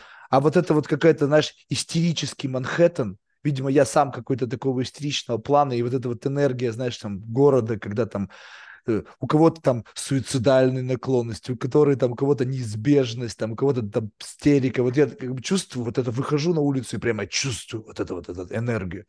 Я такого не чувствовал в России никогда. Причем, как, ну, возможно, может быть, мне нужно стоило пожить в Москве, может быть, бы я бы тогда... А ты откуда? Ой, я из жопы, из жопы мира. Ну, а все-таки...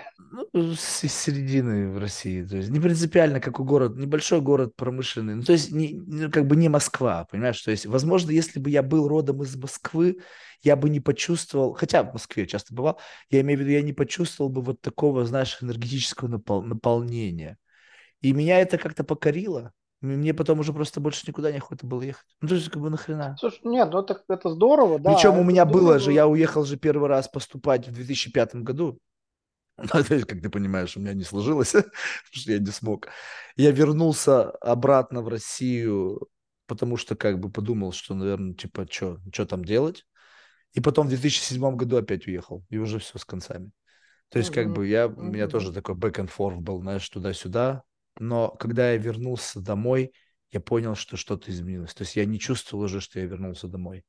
Несмотря на то, что ну, прошло мало времени, я понял, что уже как бы да. уже не то. Уже прошивка изменилась. Слушай, ну это, это вот, да, это вот очень личная, конечно, история, вот эта иммиграция, она у всех своя. Каждый вот какие-то, кого-то какие-то струны затрагивает, вот у тебя там хорошо. Я вот не был в Америке, не, могу ничего про это сказать. Вот, но я просто вот на второй год в Австралии я просто понял, что все, я, я не могу.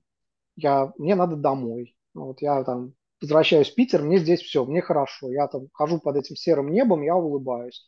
Там я хожу под этим солнцем, я, я не улыбаюсь. Ну, вот, вот, вот английский язык этот меня раздражает уже. Я, я вырос в русской культуре. Ну вот не, не мое. А массе людей как бы совершенно прекрасно. У меня там куча друзей, которые остались, там они живут, им там все, все нравится. Они молодцы, там я молодец. Вот, знаешь, я вот, вот этого... не, не вижу, кстати, ничего. Да, но вот это не вот вижу отлич... ничего, знаешь, такого. От... Да отличие есть существенное. Те, которые остались, и они, знаешь, прямо нарочито хвалят. Ну, знаешь, как бы проблемы есть да. абсолютно везде. Но не бывает идеальных абсолютно. мест. Это как абсолютно бы небеса точно. обетованные, как бы, ну, то есть... Чушь, и вот, конечно. и вот когда, знаешь, вот сидят... Я, я редко общаюсь с русскими, как бы, на самом деле, то есть это как дико прозвучит, но на самом деле нахрена, типа, когда, знаешь, я приехал, там же в Америке все сразу по коробочкам. Так, ты откуда? Где-то у меня, а, ты отсюда, а, у меня есть знакомый, он тоже оттуда. Я тебя с ним познакомил, говорю, нахрена, я только что приехал оттуда, там такие долбоёб, 145 миллионов, ты что, говорю, думаешь, я приехал отсюда, чтобы с ними здесь встречаться? Нет. Но, в общем, иногда бывает так, что как-то на Новый год как-то получилось так, что меня пригласили, а там хостом мероприятия была девушка, ну, правда, знаешь, такая русская девушка, что, блин, папа там по Лондонам училась, то есть она как бы не особо уже такая. Но я имею в виду, что и вот все равно доходят какие-то истории, даже здесь в подкасте, знаешь, люди рассказывают, о, вот как хорошо, вот у меня тут то, то, то, то, то. Я просто думаю, ну кому ты мажешь? Ну, я через все это прошел, тут как бы масса чего нехорошего. Но в силу того, что просто так рады, что они вот здесь, в этой стране, что эта страна, там, не знаю, лидер, что здесь. Как бы, ну, вот согласись, вот как бы, где, где круче, где ты живешь? О, я живу в Нью-Йорке на Манхэттене. Где ты живешь? О, я живу в Бангладеше. Ну, просто даже Да звучит какая как-то, да? разница-то, господи, да. Не, ну, Слушай, ну вот вот, очень многим людям, вот печально это, им, им все время нужно оправдывать свое решение, что они да. молодцы, они уехали, они смогли, а вы сидите там в этой жопе, оставайтесь, а мы молодцы, мы на вас будем вот с вершин своего морального А то, что ты жить там стал смотреть как бы хуже. Ну, то есть ты стал объективно гораздо, жить хуже. да, гораздо хуже, да. Но в Просто Америке. вот уровень, То, что ты ну ходишь и да, смотришь, что там есть как бы дома, в которых квартиры стоят за 200 миллионов долларов, ты видишь Бергов Гудман, ты видишь центральный... И это все как бы просто ты на это смотришь, как на картинки, и ты вообще никакого к этому отношения не имеешь. Так не же, как какой-то да. бомж, который сидит на э, там, Пятой авеню, там у Сакса, выклянчивает стаканом, трясет.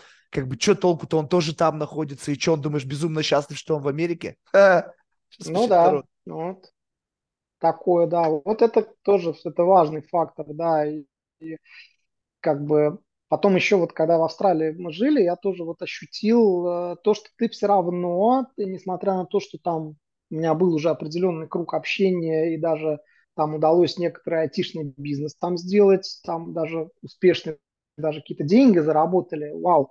А все равно ты ощущаешь себя человеком второго сорта. Это есть. Даже в такой иммигрантской стране, как Австралия, все равно я вот несколько раз на это натыкался, это было крайне неприятно. И как бы, а нафига? Поэтому они все бы мне это избиваются в эти кучки, всякие там комьюнити, где они чувствуют себя. И потом, если Ну, я, как бы я да. мне кажется, это такая блевотина. Мне один раз звали, «Слушай, пойдем, там у нас, значит, комьюнити. Я говорю, да вы представляете, там какое говно там. Вот они сидят и о всех своих проблемах, и о том, как они счастливы уехать. Конечно, ты будешь третьим Ой, сортом. да, да, да. Всегда. Я бывал вот в этих мероприятиях. Мне удалось как-то, блядь, мне повезло, что я познакомился с людьми, которые, ну, как бы, это вообще не мой уровень в принципе. То есть я то, что там находился с ними, это я не знаю, мне просто сказочно повезло.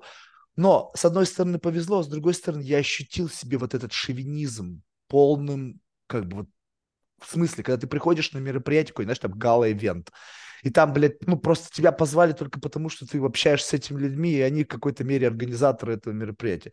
И знаешь, как бы, ну, все такие культурные, вежливые, там, чуть ли не в смокингах, и все такие, да, Марка, а вы откуда? Я говорю, я из России.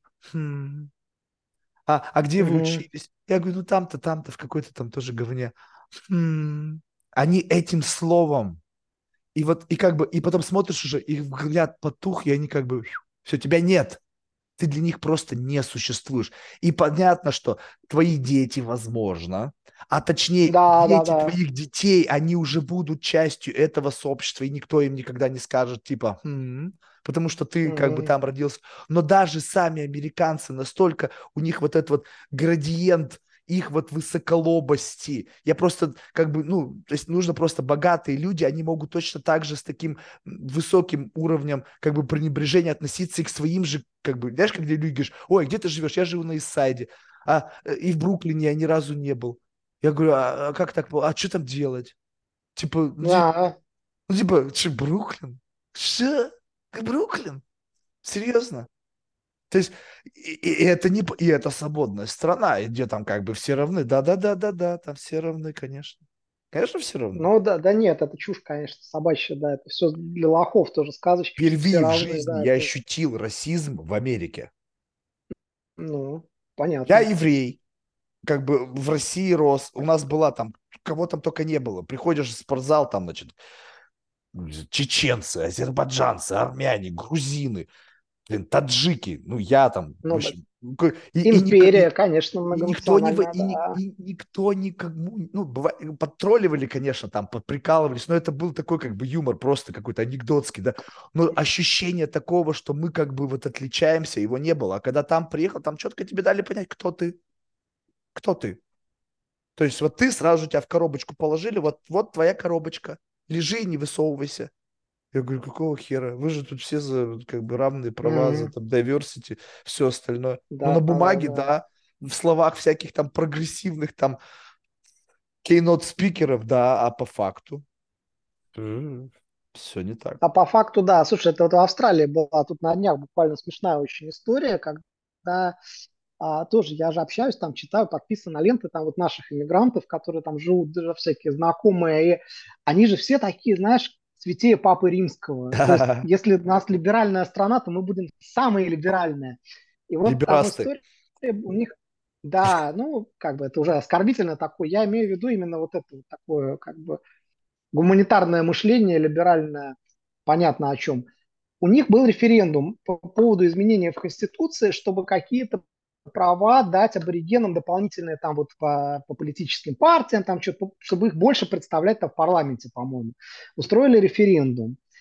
Наши все, конечно, конечно, да, там выкладывали свои там бюллетени, что мы там, конечно, короче, австралийцы прокатили этот референдум, провалился. Нет, не хотят давать права, понимаешь, аборигенам. Ну вот, ну такой вот расизм. А наши все, конечно, то есть вот а глубинный народ оказался такой вот, видишь, это, с червоточинкой. И вот такого много, конечно, да, всего эту историю. То есть пока вот, пока ты сам не столкнешься, это все кажется какая-то ерунда. Потом ты понимаешь, что так, в принципе-то более-менее все устроено везде там как-то похоже. Да, там. Ну, где-то более демократия представитель, представительская, где-то там менее, ну, как бы... Да, ну ты можешь себе представить, чтобы в Кремль, чтобы в Кремль какие-то гопники ворвались и устроили там дебош, когда это в Капитоль штурмовали чуваки в каких-то в масках с рогами. Ты можешь себе такое представить в России? Да их бы отмудохали прямо там бы, всех бы сразу же никто бы Слушай, ну, ну, у нас тут не далее, как летом вооруженный мятеж произошел. Тоже как бы да? не подарок. Это что, что за вооруженный мятеж? Ну, Пригожинский-то вот этот. А, вот, этот, который там... разбился на самолете да, потом Да, да, да, конечно. Слушай, вот, вот это прикольно. Мне вот такие, такие ну, вещи вот мне нравятся. И вот тут как бы, ну не, ну и конспирологии, конечно, нет. Ну просто самолет, да, который, конечно, в принципе, нет. обслуживается и стоит обслуживание там несколько миллионов. Просто я знаю, мы продаем самолеты, как бы помогаем компаниям. Я знаю, как щепетильно владельцы private джетов относятся к своей технике. Ну, это как бы не вертолетная история, а вот mm-hmm. именно private jet. И тут упал, ну, как бы да, бывает. Ну, да, бывает. Ну, так везде бывает. Знаешь, это мне так нравится, когда там последнее тоже, если обращать внимание, то наша ракета куда-нибудь на Украине прилетит там в какой-нибудь штаб очередной, а потом через несколько дней вдруг там два-три высокопоставленных офицера НАТО вдруг разобьются где-нибудь в Европе на самолете, там, на частном. Или там утонет лодка какая-нибудь тоже с какими-то там Какое совпадение. Да, шторм. Надо же. Шторм, да, вдруг. Нет, ты знаешь, ну, вот, как вот, бы... вот самое важное, знаешь, что какой, если бы кто-то меня спросил, Марк, какой ты самый важный урок в жизни вынес?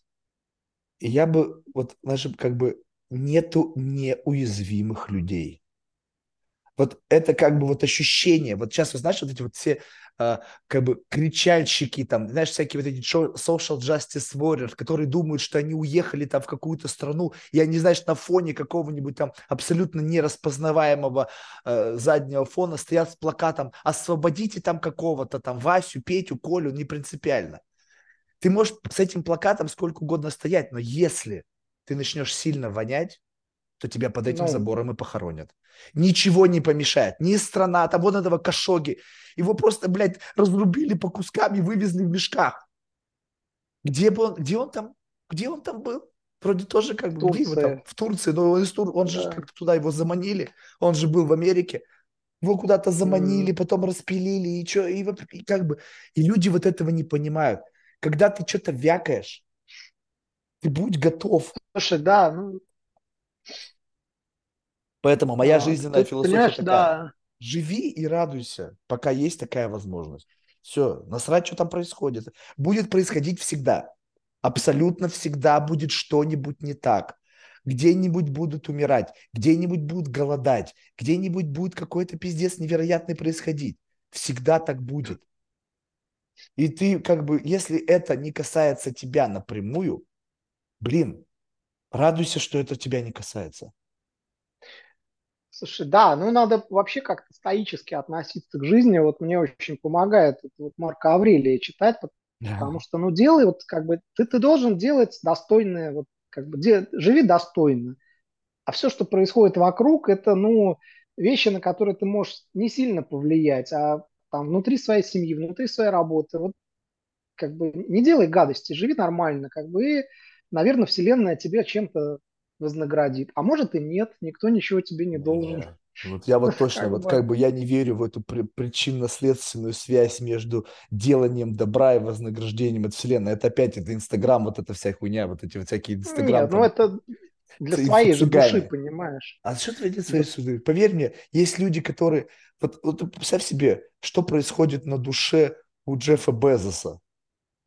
Ну, я, ну, бы, это я не знаю. Ну, не, ну просто, не мой как бы, я, я понимаю, что и, и не мой, как бы, и, тем более, но я имею в виду, что ты представь, просто вот масштаб, вот возьми, чтобы просто будем эскалировать, чтобы приблизительно было понятен градус изменений.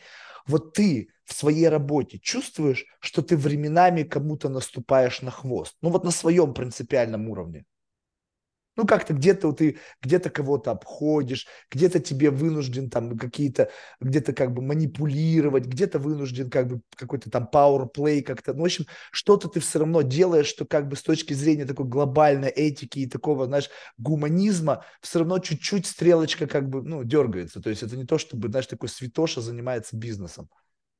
Слушай, нет, нам просто, мне в этом плане очень сильно повезло с нашей рыночной нишей. Мы а у нас очень узкая история, мы никому не переходим, по сути, дорогу и всегда как-то работаем там в режиме вин-вин. У ну нас ну, как бы ну, нет ну, такого, ну, что... Давай так, давай так. Вот ты поэтому врешь, вот... ты врешь как профессиональный пиарщик.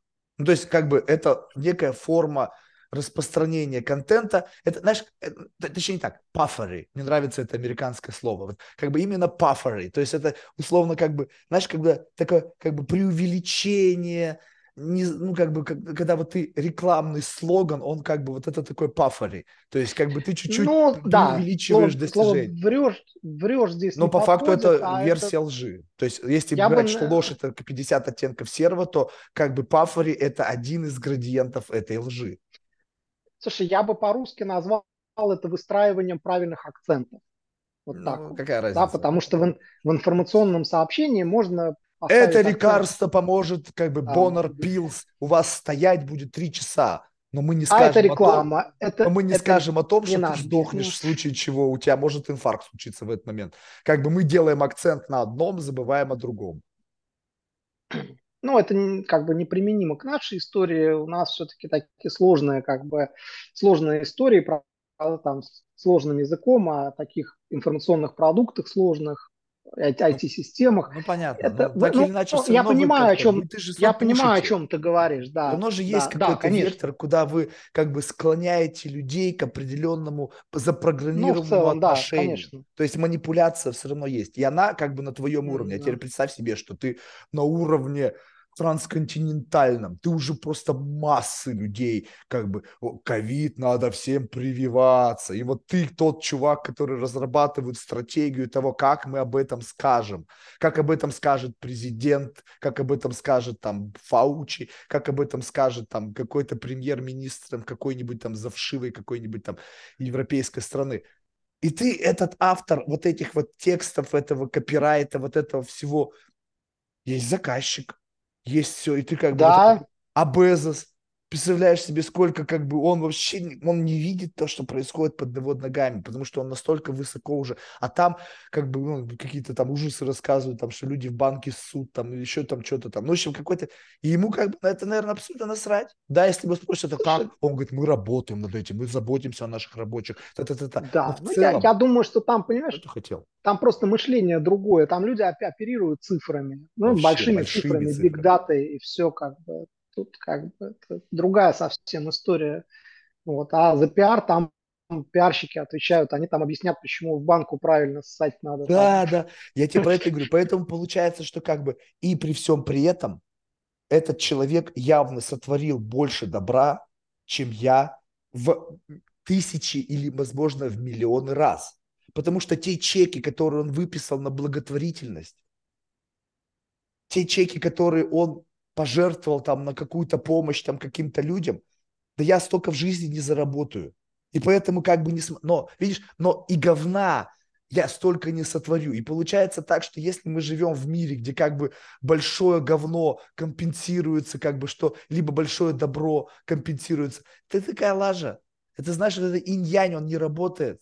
Потому что когда ты смотришь на людей, вот, вот тебе пример, почему не работает инь-янь. Сейчас возьми любого персонажа из интернета, который говорит, ну он такой классный, прям во всех позициях, супер позитивный, супер инклюжен, супер этика, все-все-все. Так, ну это как бы белая сторона инь. А янь-то какой тогда у него?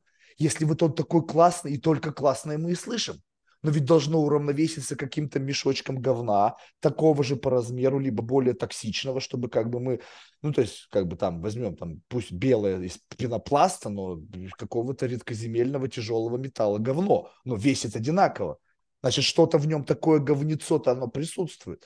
И получается так, что если это так работает, тогда все вот эти высокопарные заявления о том, что я творю добро, бла-бла-бла, может быть, просто ради того, чтобы уравновесить вот это говно, который ты творишь. Слушай, то... Как раньше да, в 90-е здесь... строили церкви, блядь, мурки. До сих пор ну, вон там стоят церкви, там...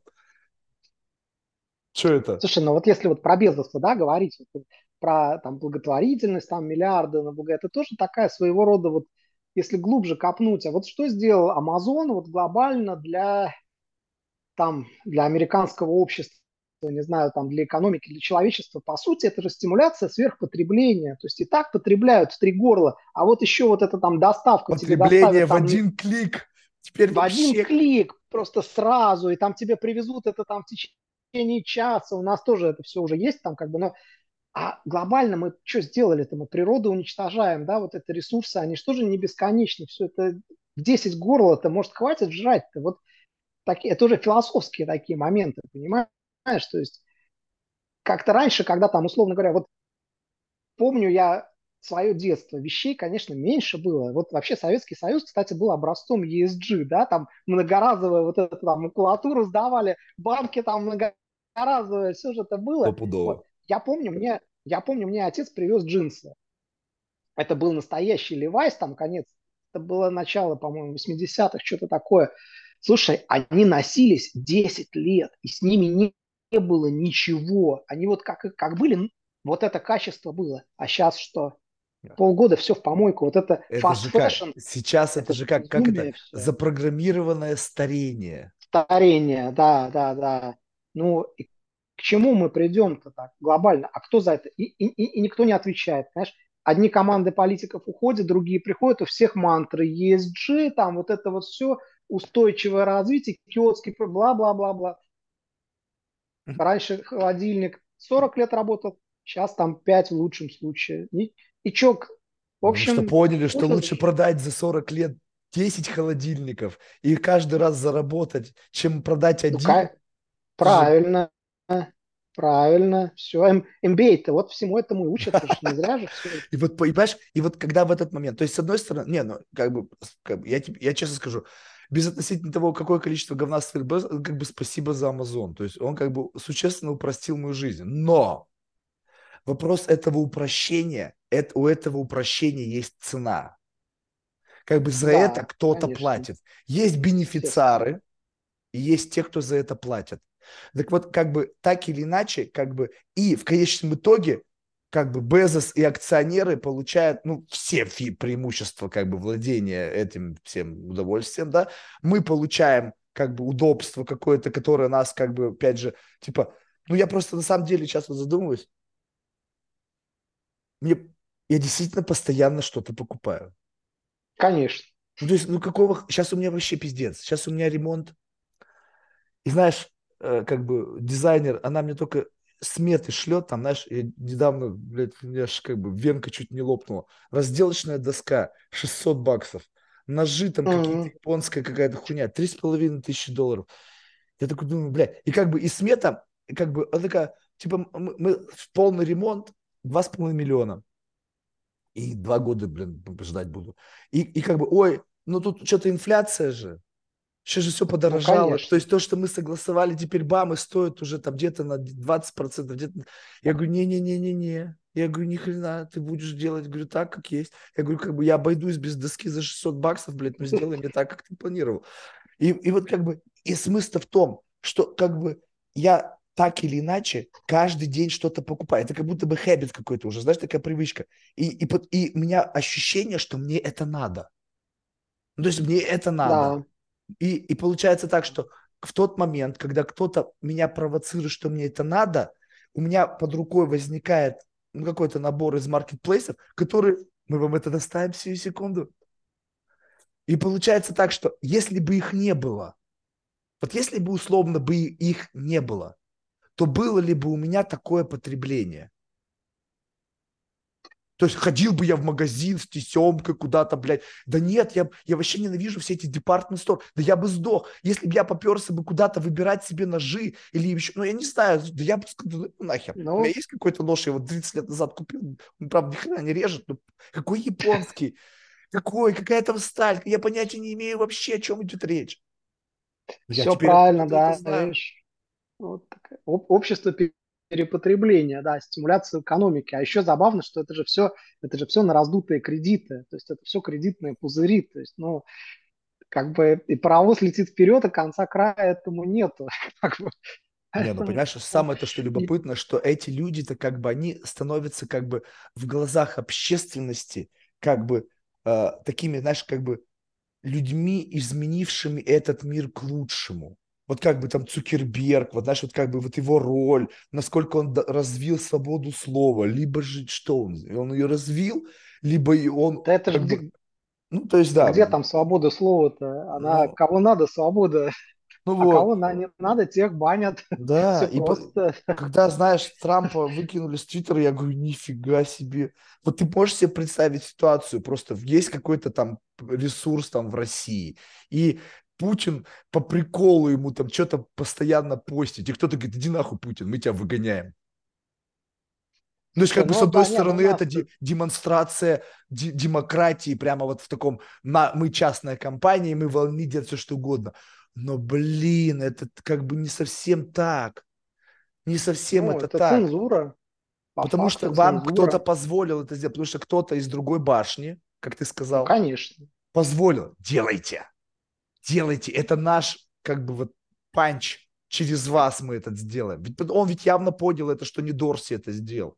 И там какие-то там задротики, блин, айтишники, которые по каким-то соображениям, явно кто-то это санкционировал. То есть это нам ну, да, кажется, да, вот что так это произошло. На самом деле, блин, за этим всегда кто-то стоит. И поэтому, когда вот эти лидеры мнений, такие прямо супер-супер-супер, я говорю, да-да-да-да-да-да. Говорю, почему никто не говорит о том, какой, какой ценой это все происходит? Кто за это платит? Как бы, и вопрос сразу же становится, ну да, то есть мы получили что-то, но за это заплатили вот этим. Дебет-кредит как работает? Ты уверен, что как бы вот это ты в плюсе остался в конечном итоге? Либо ты тратишь невероятно всякую хуйню каждый день деньги, в конечном итоге мог бы себе, блин, 401k откладывать больше, нежели там тратить. Я, не, я с ужасом представляю, сколько вот если посчитать, я потратил на всякое говно, я, не знаю, машину можно было бы купить, не одну. Ну, то есть, на, причем на всякую дерьмо. И, соответственно, если бы этого не было, то и не было бы вот этого перепотребления. Да, как бы удобно, но это удобно, как будто теперь уже я от этого завишу этого удобства. Слава богу, Тот, у меня с другой стороны, сети. Да, а с, друг, с другой стороны, понимаешь, это же все прогресс, это же все интернет, это же все цифровые технологии. Ну а что, а мы же не можем это все запретить, да? Ну, жизнь будет другая, она будет, ну, невозможно вернуться на... Не об запрете говорю. Поэтому... Сейчас. Это не вопрос запрета. Это вопрос того, что как бы объективно то, что сейчас малюется как что-то супер инновационное, давайте на это посмотрим как элемент структурных изменений через 40-50 лет. Помнишь, мы с тобой об этом говорили, что все, что происходит сейчас, началось давным-давно. Конечно. Это, И это как понятно. появление это, там ТикТока повлияет на будущее поколение людей, какими они вырастут, что будет в их голове, какие ценности. Ну, то есть, как бы, и каждый из этих элементов так или иначе формирует как бы вот некую индивидуальность. Да, слушай, ну это же вообще вот, ну, это такая уже футурология получается, что вот если взять там тот же искусственный интеллект, да, вот там чат GPT, вот это вот все, мы понятия не имеем, каким последствиям это приведет, но уже понятно, что это вещь, которая там, в ближайшие годы изменит очень многое. И даже если говорить о том, там, даже может быть, не будет вот этого сильного, да, искусственного интеллекта, который там осознает себя, например, там как личность там, там в декартианском плане, но все равно, и, там, если даже там не говорить о том, что там будет типа Skynet, да, который там завладеет да. ядерным оружием, там будет Терминатор, это будет все равно другое общество уже, и это будут люди, там, условно говоря, наши дети, которые там этим овладеют, будут работать там с этим в паре, там, так как мы сегодня работаем там, с смартфоном. Мы же не можем это изменить, это, это так и будет. И это будет общество с непредсказуемым как бы, скажем так, вектором да, развития, мы его пока не можем понять, к чему это приведет. Но это вся история человечества такая. Это нормально, я считаю. Вот это, знаешь, как мне понравилось тоже, вот у меня там дочь в школе учится, и э, это смешно, там, когда нам 30 лет назад говорили, не пользуйся калькулятором, у тебя не будет, ты же не будешь с собой каждый день таскать калькулятор. Ну, смешно. Сейчас мы таскаем с собой не просто калькулятор, а там полноценный компьютер. И да, общество изменилось, дети меняются, они вот тоже интересно. Раньше мы как бы настраивались на то, что ты должен решить задачу, а они сейчас настраиваются на то, чтобы найти решение задачи. То есть это, это другой мыслительный процесс вообще. Он причем вот он не хуже, не лучше. Он да, но он другой. предполагает то, что эти решения должны где-то складироваться. Уже Кто есть. будет автором да. этих решений? Ну, то есть, если Китай... ты будешь старые всегда проблемы решать, на которые уже есть готовые решения, как новые проблемы будут решаться, если все будут только искать поиски Ма- маленькие, маленькие китайские школьники, которые побеждают на всех олимпиадах, mm-hmm. вот они mm-hmm. будут решать эти задачи. То есть, да, но китайцы же а... просто так это не будут отдавать. Они, у них-то тоже Конечно. такая экспансия. Они сначала всех раз, разослали по всему миру, во все великие, во все лаборатории, а потом ребята возвращаются, как бы спасибо. Тут, тут же было любопытно, когда э, какая-то история э, обсуждалась, какой-то, по- по-моему, это было начало еще строительства этого коллайдера, и, значит, э, у Америки был собственный проект какой-то подобный, тоже какого-то ускорителя. И там какие-то тоже невероятные деньги. И какой-то сенатор говорит, типа, нахрена нам заморачиваться? Все произойдет так, как это обычно происходит. Они сделают, мы спиздим. То есть, как бы абсолютно не стесняясь вообще ничего. Соответственно, сейчас там китайцы тырят у всех, там эти тырят. Ну, вообще все, все у кого-то тырят. Но вопрос в другом, что как бы если, допустим, а, там, а, китайское общество, либо там в целом какой-то там более такой азиатский пласт, они по-прежнему делают большую ставку на как бы образование с позиции людей, которые будут что-то создавать, так? И есть пласт людей, которые создают пласт людей, которые будут потреблять уже готовый контент, то в какой-то момент те, кто создают, будут иметь тех, кто потребляет. Да, но это нормально. Так оно везде и всегда происходило. Это тут как бы вот, вот это Поэтому тоже... везде и всегда-то не, знаешь, вот мне кажется, сейчас единственная разница, что кто-то приводит, да, что эти в истории, говорят, слушай, ну, Марк, ну ведь такие были моменты в истории, появилась письменность, потом книгопечатание, потом там появился интернет.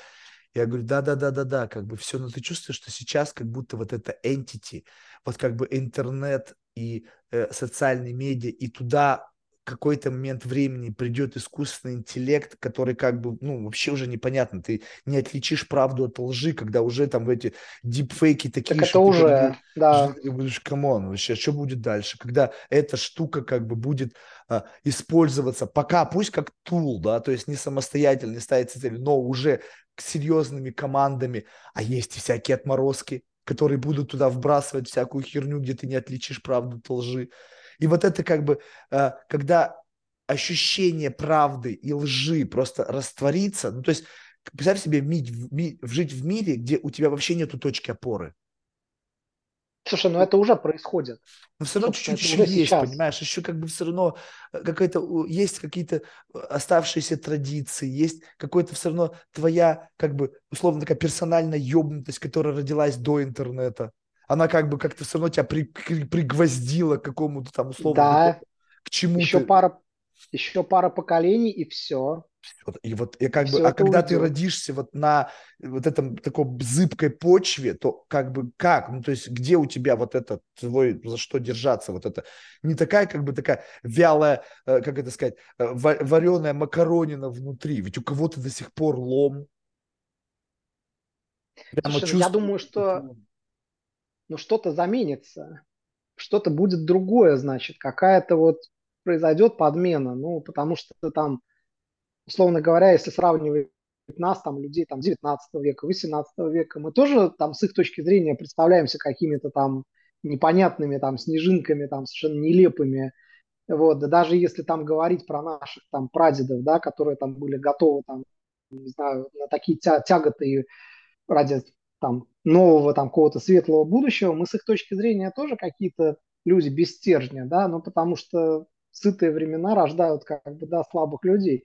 Вот, и ну, это нормально, это к чему-то еще, видимо, приведет. Я в этом плане такой не то чтобы оптимист, а реалист. Я считаю, что а все равно с этим ничего не поделать. Нет, с, вот. с этим ничего Либо... Любопытно-то, что будет. То есть, как бы, любопытно как бы заглянуть за вот эту пелену будущего. Знаешь, вот как бы, что там?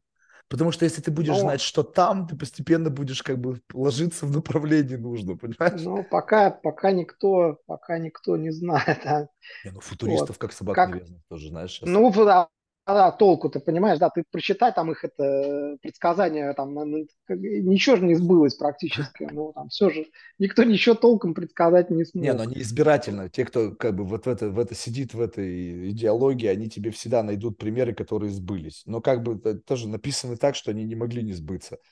Ну, ну да. То есть, когда в какой вот. момент мы начали это писать, да, ну, то есть, как бы, вот, допустим, э, как сейчас, допустим, сказать, что, блин, ну, я пророчу, что на рубеже там, не знаю, 100 лет будет изобретено лекарство против рака. Ну, ну логично, да. Согласись, Скорее всего, да, вероятности так, будет, так оно да. и будет, да, ну или там еще что-нибудь подобное. Там, ну, вот я, надо бы... я пророчу, что однажды человек вступит на Марс. Безусловно, да. Вообще как бы гадалки не ходи, да. Да. Слушай, давай на этой оптимистичной ноте потихоньку закругляться, поскольку у меня время истекает, два часа практически вообще, слушай, проговорили, это круто. Сомневался, что это возможно? Нет, просто редко так бывает. Вот, я думаю, что классно получилось, очень интересно. Вот это всегда, знаешь, вот. бывает. Это как бы вот оно звучит классно до той поры, пока, знаешь, вот эти social justice warriors начали слушать. Ну, это, знаешь, это нормальное явление, подумаешь. Нет, в конце концов, знаешь, как... Это... Я просто думаю, за тебя переживаю. Как у Булгакова. Правду говорить легко и приятно. известно. А, я не знаю. Вот, знаешь, как бы я, мое ощущение, что я не то чтобы говорю правду. То есть вот вопрос то, что какие-то мысли в моей голове выплескиваются на поверхность, это не правда, не ложь, это, возможно, просто заблуждение или бред сумасшедшего. Но как бы вот каким-то образом та среда, в которой существую, сформировало у меня такой ход мысли. Считай, что это как бы про, я пролечен какой-то информационной средой, которая из меня выдавливает то, что я говорю. То есть не то, чтобы я хочу да. в это верить, не то, чтобы я почему-то как бы выбрал эту точку зрения, я просто взял и почему-то вот так сказал. То есть понятно, что это в каком-то время отпечаток меня через призму бессознательного, да, вот эта свободная ассоциация, но как-то так сложилось. Возможно, если бы я жил в другом месте, в другой какой-то среде, то, возможно, я бы, наверное, ну, естественно, на наши взгляды, они отражают, конечно, и бэкграунд, и воспитание, и твой как бы вот социальный статус, и все, все, все это масса факторов. Это нормально, а почему нет? Как, как может быть по-другому? Все так Ладно. и есть. Спасибо. Да. Павел, Спасибо Ладно, тебе, общаться. очень интересно. Да, взаимно. Когда выйдет подкаст, как-то можно будет об этом узнать? Конечно. Сразу же. Замечательно. То есть у тебя бы быстро, да, это все как бы сразу выходит? Ты знаешь, я особо не вникаю, но, по-моему, быстро. Ага. Я записал и забыл. Все, знаешь, как кто там кто-то это размещает. Я думаю, что завтра, наверное, угу. Так что... Ну, супер, супер, да. Спасибо тебе, интересная беседа. Круто поговорили. Взаимно. Пока.